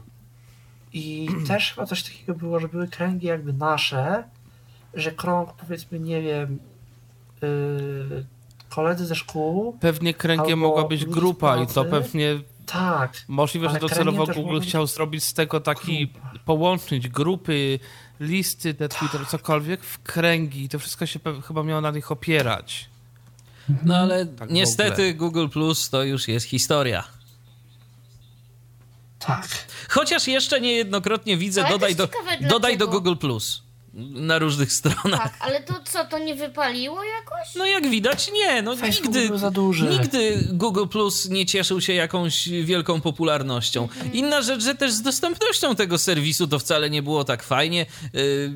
Coś tak. tam próbowali robić, ale ja pamiętam, że mi się wcale wygodnie z Google Plusa nie korzystało. Potencjał oczywiście ten serwis miał, ale... ale nie było to wygodne. Na Androidzie było to, to było przyjemne. Całkiem fajnie, bo tam w pewnym momencie wszedł taki design, to właśnie chyba były początki tam kariery Wiktora Carana. On chyba na początku w Google Plusie, w zespole Google Plusa pracował i oni tam po prostu dodali coś takiego, że chyba palcem w dół dało się przewijać następny post, a w górę poprzedni post. I tam w bok były dopiero jakieś przyciski, tam polub, skomentuj, coś tam jeszcze zrób. To był taki ciekawy jak na tamte czasy design, jak na Androida, który miał te aplikacje jednak tak wypełnione tymi przyciskami i przez to wszystko było się trudno przedrzeć. Mhm. No ciekawe. Natomiast yy, yy, taki już ostatni news, przynajmniej ostatni z tych zaplanowanych, yy, dotyczy, no właśnie, kopiuj wklej. Podejrzewam, że zna to każdy i to w ogóle przeniknęło już w zasadzie do kultury w ogóle takiej szerokiej, nie tylko do tej informatycznej. No i niestety zmarł, zmarł człowiek, który ten genialny mechanizm wdrożył, wymyślił. Także... Tak. Taka... Zdaje się, że ten, w ogóle ten mechanizm pierwotnie to był wymyślony dla Xeroxa, tak? Wcale nie dla Apple'a, który jakoś bardzo intensywnie później to zaczął promować, ale pierwsze tego typu rzeczy i chyba, jak dobrze pamiętam, to w ogóle inspiracją dla Jobsa były maszyny Xeroxowe.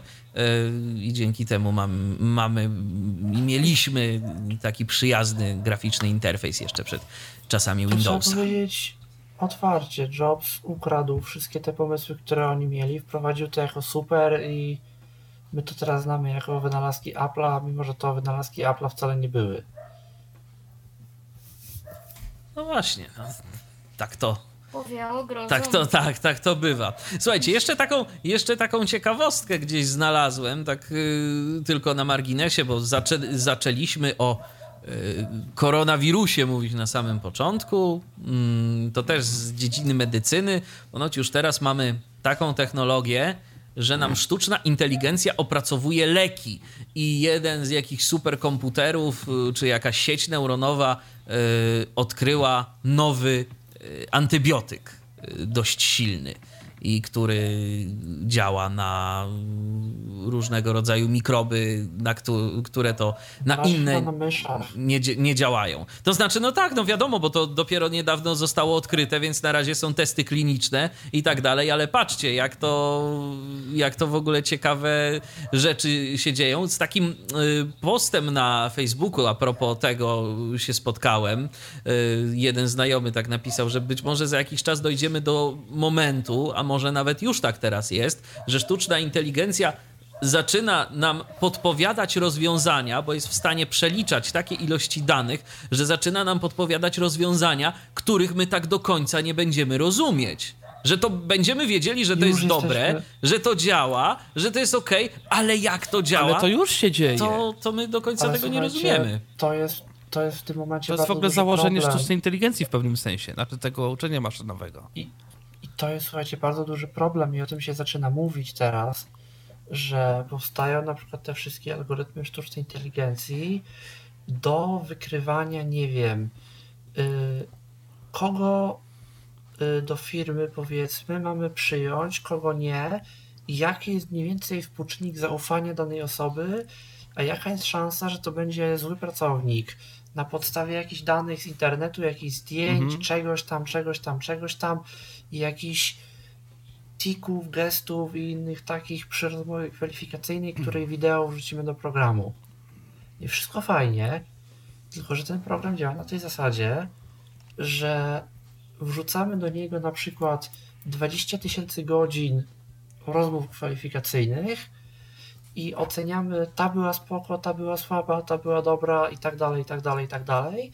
I on coś sobie wykrywa, co my jakby oceniamy, my nie wiemy co, ale jak my wrzucimy następne jakieś wideo, to on nam powie, ta według mnie była taka w sumie trochę słaba. I problem zaczyna się tu, że jeżeli powiedzmy trafimy na osobę uczącą z jakimiś uprzedzeniami i powiedzmy wszystkich osobach o danym kolorze skóry będzie oceniać w taki, a nie inny sposób, to algorytm się nauczy, że czarnych odrzucać. No niestety. I my tak naprawdę nie będziemy mogli udowodnić, bo my nie będziemy, nie będziemy rozumieć tej technologii. Przecież, i Mikołaju, już była sytuacja taka, już była sytuacja taka, że y, bot Microsoftu był na Twitterze i tak. go musieli uciszyć, bo zaczął jakieś faszystowskie teksty do użytkowników wypisywać, bo ludzie zaczęli go tak trenować i, i on się zaczął w ten sposób uczyć y, poprzez różnego rodzaju rozmowy, bo to nie, że Microsoft, tylko po prostu Po prostu Microsoft stworzył coś, co im się tak naprawdę w pewnym momencie trochę wymknęło spod kontroli i musieli to wyłączyć. Wypuszczono to na świat, ludzie zaczęli się z tym bawić, a wiadomo, o co ludzie y, pytają bota, jak dostaną bota i czują się bezkarni, to zadają mu takie pytania, które w życiu by człowiekowi nie zadali, a na pewno nie na pierwszym spotkaniu. No i bot się nauczył. Tak samo zresztą y, też gdzieś właśnie w Stanach Zjednoczonych był przykład y, jakiegoś algorytmu dla policjantów, który miał wykrywać ze zdjęć przestępców i też dostał ileś tam tysięcy zdjęć i miał wskazane, to jest obywatel, obywatel, obywatel, przestępca i tak dalej, i tak dalej, i tak dalej. Co się okazało? Policjanci mają jakieś uprzedzenia i bardzo często właśnie osoby o czarnym kolorze skóry wskazują jako, jako przestępców i lubią, że tak powiem, te osoby łapać. No i algorytm po prostu poszedł najmniejszą ścieżką oporu, bo te algorytmy zawsze idą najkrótszą ścieżką oporu i tak naprawdę one bardzo często zupełnie sprawdzają nie to, co my chcemy i w tym momencie algorytm zamiast sprawdzać, czy dana osoba jest przestępcą, czy nie, sprawdza, czy dana osoba jest czarna. I, i to, to jest właśnie niebezpieczeństwo sztucznej inteligencji. Że znaczy, my będziemy myśleć, sztuczna inteligencja jak sztucznej inteligencji, to jest narzędzie. I to znowu, no bo tak naprawdę to jest ciągły błąd hmm. ludzki tak naprawdę. Tak. Bo to ludzie trenują sztuczną inteligencję, więc tak naprawdę Dokładnie. musimy nauczyć się postępowania z etycznego z, narzędziem, ze sztuczną dość, inteligencją. Które jest dość nowe. Było, nie było. I tak samo no, jak dynamit może służyć w kopalniach i może służyć do, wiadomo, do wojen, no to tak samo tutaj. No, no różnie to może wyglądać. Tak samo jak dziecko się może bawić zapalnikiem i stracić ręce, powiedzmy. No i człowiek może się bawić sztuczną inteligencją i straci i też innym albo sobie zrobić krzywdę. No musimy się po prostu I póki no, ta inteligencja nie jest, nauczyć. Póki ta inteligencja jest gdzieś w jakichś laboratoryjnych mm. warunkach albo nie jest podłączona do jakichś krytycznych systemów, to jest wszystko w porządku. Powiedzmy, no co najwyżej właśnie mamy jakiś tam taki wizerunkowy błąd, jak, jak Microsoft zrobił z tym swoim twitterowym botem. Ale wyobraźmy sobie, że to jest gdzieś rzeczywiście już podpięte do jakichś naprawdę ważnych systemów, to można narobić sobie nielikich kłopotów sobie i w ogóle społeczeństwu. Także tak naprawdę wniosek z tego jest taki, że my cały czas się przed tym bronimy, ale ja mam wrażenie, że coraz bardziej tę sztuczną inteligencję trzeba będzie po prostu traktować jak drugiego człowieka poniekąd. I to, czego nie powiemy drugiemu człowiekowi, to też nie bardzo, jeżeli będziemy przynajmniej chcieli uczyć tę sztuczną inteligencję, nie bardzo będziemy mogli sobie pozwolić na to, żeby mówić to maszynie. To się zgadza. Z drugiej jednak strony, jeżeli sztuczna inteligencja dostanie, powiedzmy, no bo jednak są takie, takie dziedziny, gdzie po prostu no inaczej się nie da, całe big data, przecież tam są tak przepotworne ilości danych, że obliczenie tego standardową metodą nie skończy się do końca świata. I jedyna na to, no niestety metoda, to jest zawsiągnięcie wcześniej czy później takiej sztucznej inteligencji, a że tych danych produkujemy coraz więcej każdego roku. Zresztą też jakoś chyba mówiliśmy o tym na poprzednich Tyflo Przeglądach, że nawet to co, znaczy to, co wykorzystujemy, to jest kilka procent z tych, z tych danych, które, które sami, którymi sami, które, które generujemy. I po pierwsze z tych generowanych danych jest wysyłane do sieci jakieś tam pro, pojedyncze procenty. Z tego wszystkiego, co jest wysyłane do sieci, również jest kilka procent tylko wykorzystywane i to w sposób niekoniecznie najlepszy. W sensie nie, nie, najbardziej, efekty, nie najbardziej efektywny. I to już jest bardzo dużo i tu się dzieją rewolucje, więc no co będzie, jak my tych danych zaczniemy wykorzystywać więcej, to ja się naprawdę zastanawiam. Pożyjemy, zobaczymy. W każdym razie na pewno Tyflo Przegląd nie jest prowadzony przez sztuczną inteligencję. Tak jest. Ciekawe, czy kiedykolwiek będzie prowadzony. Zobaczymy, co będzie potem. No nie? Dokładnie. Czy, czy Ciekawe, przykład... co by taka sztuczna inteligencja Ale prowadzony, jak ludziom tutaj podała. Ale prowadzony, jak prowadzony. Była jakaś apka. Ciekawe, czy jest, jest na iOS-a. Radio, Twitter Radio, czy jakoś tak to się nazywa. Syntezator czyta nam powiadomienia z Twittera i też możemy wybierać jakie, czy o sytuację na drodze, czy jakie, czy tam sport, czy co, tam jest ileś kategorii. Wybieramy muzykę, jak ma grać. No i tak jak są komentarze tych dziennikarzy, wejścia dziennikarskie w radiu, to tu są wejścia, tweety czytane przez syntezator, co prawda angielski. I to jest no jednak dla angielskojęzycznych użytkowników, ale można zrobić sobie zupełnie radio, zupełnie pod siebie robione. I jakiś czas temu widziałem dla system dla stacji radiowych, które prognozę pogody y, tworzyły. To znaczy, że nie chcemy zatrudniać prezentera do pogody, to był sobie system, który tam za kilkaset dolarów w najwyższej opcji, w najdroższej opcji tam za sto czy dwieście, był w stanie nam wygenerować dwadzieścia cztery różne prognozy pogody dla naszej lokalizacji. Oczywiście to w Stanach Zjednoczonych. Spinało się to z systemem automatyki, wybierało się podkład i po prostu mieliśmy jeden element programowy dla stacji radiowych. Tam jeszcze sponsora mogliśmy sobie wstawić, mogliśmy wstawić sobie nazwę naszego radia. Oczywiście wszystko dla Stanów Zjednoczonych, no ale już to jakoś tam, powiedzmy, działało. I ta synteza nawet była taka w miarę naturalna. I tego będzie, podejrzewam, więcej. Chcemy czy nie chcemy. Systemów, w którymś z tych systemów, co yy, właśnie na Raspberry Pi ktoś stawiał, czy nawet na jakimś zwykłym Linuxie, takich głośnikowych, domowych, to, to, to już dawno temu było. To, nie, to musiało nawet chyba na zwykłym, zwykłym komputerze stać. Bo ja widziałem ten post z roku chyba dwa tysiące siódmego i to nawet w Polsce taki właśnie tutorial, jak sobie postawić w zasadzie plików em pe trzy z naszego własnego dysku, Linuxa, głośników, jakiejś syntezy, jakiejś chyba emulacji Iwony i kanałów R S S z kilku konkretnych serwisów, radio własne, takie dla naszego domowego użytku. Jak nas irytują reklamy i chcemy swoje. No i nam szła muzyka i raz na jakiś czas wiadomości i czytane nagłówki z wirtualnej Polski. A jak się R S S wywali, error, parsing, X M L, file. Tak. Tak. Ale przecież to, to było takie nagranie ze, właśnie z którejś ze stacji amerykańskiej. Pogoda. Washington. No data. I tam czytało dwadzieścia ileś stacji. No data. No to przecież na, na którejś stacji kolejowej, tak, na dworcu zapowiedź tak. była, coś tam, error. Agato, faile, to connet, to oracle, database, coś tam, coś tam, coś tam. Jezus. Było, także, było w Polsce nawet. Także taka sztuczna inteligencja niestety tak działa.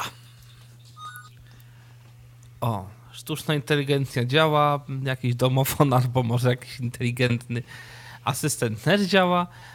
No i to chyba najwyższy czas, żeby się pożegnać do następnej audycji, ale jubileusz mamy za sobą, dwudziesta druga dwadzieścia pięć w tej chwili na, na zegarach. Dzisiaj nas sześcioro. Kasia Ślipek, Mikołaj Hołysz, Michał Dziwisz, Paweł Masarczyk, Robert Roweński, no i ja, czyli Tomek Burzeński. Chwilowo, chwilowo nieobecny, ale od początku byłem, do końca jestem, więc cicho być. Do usłyszenia za tydzień. Usłyszenia. No i Michał. Był to Tyflo Podcast. Pierwszy polski podcast dla niewidomych i słabowidzących.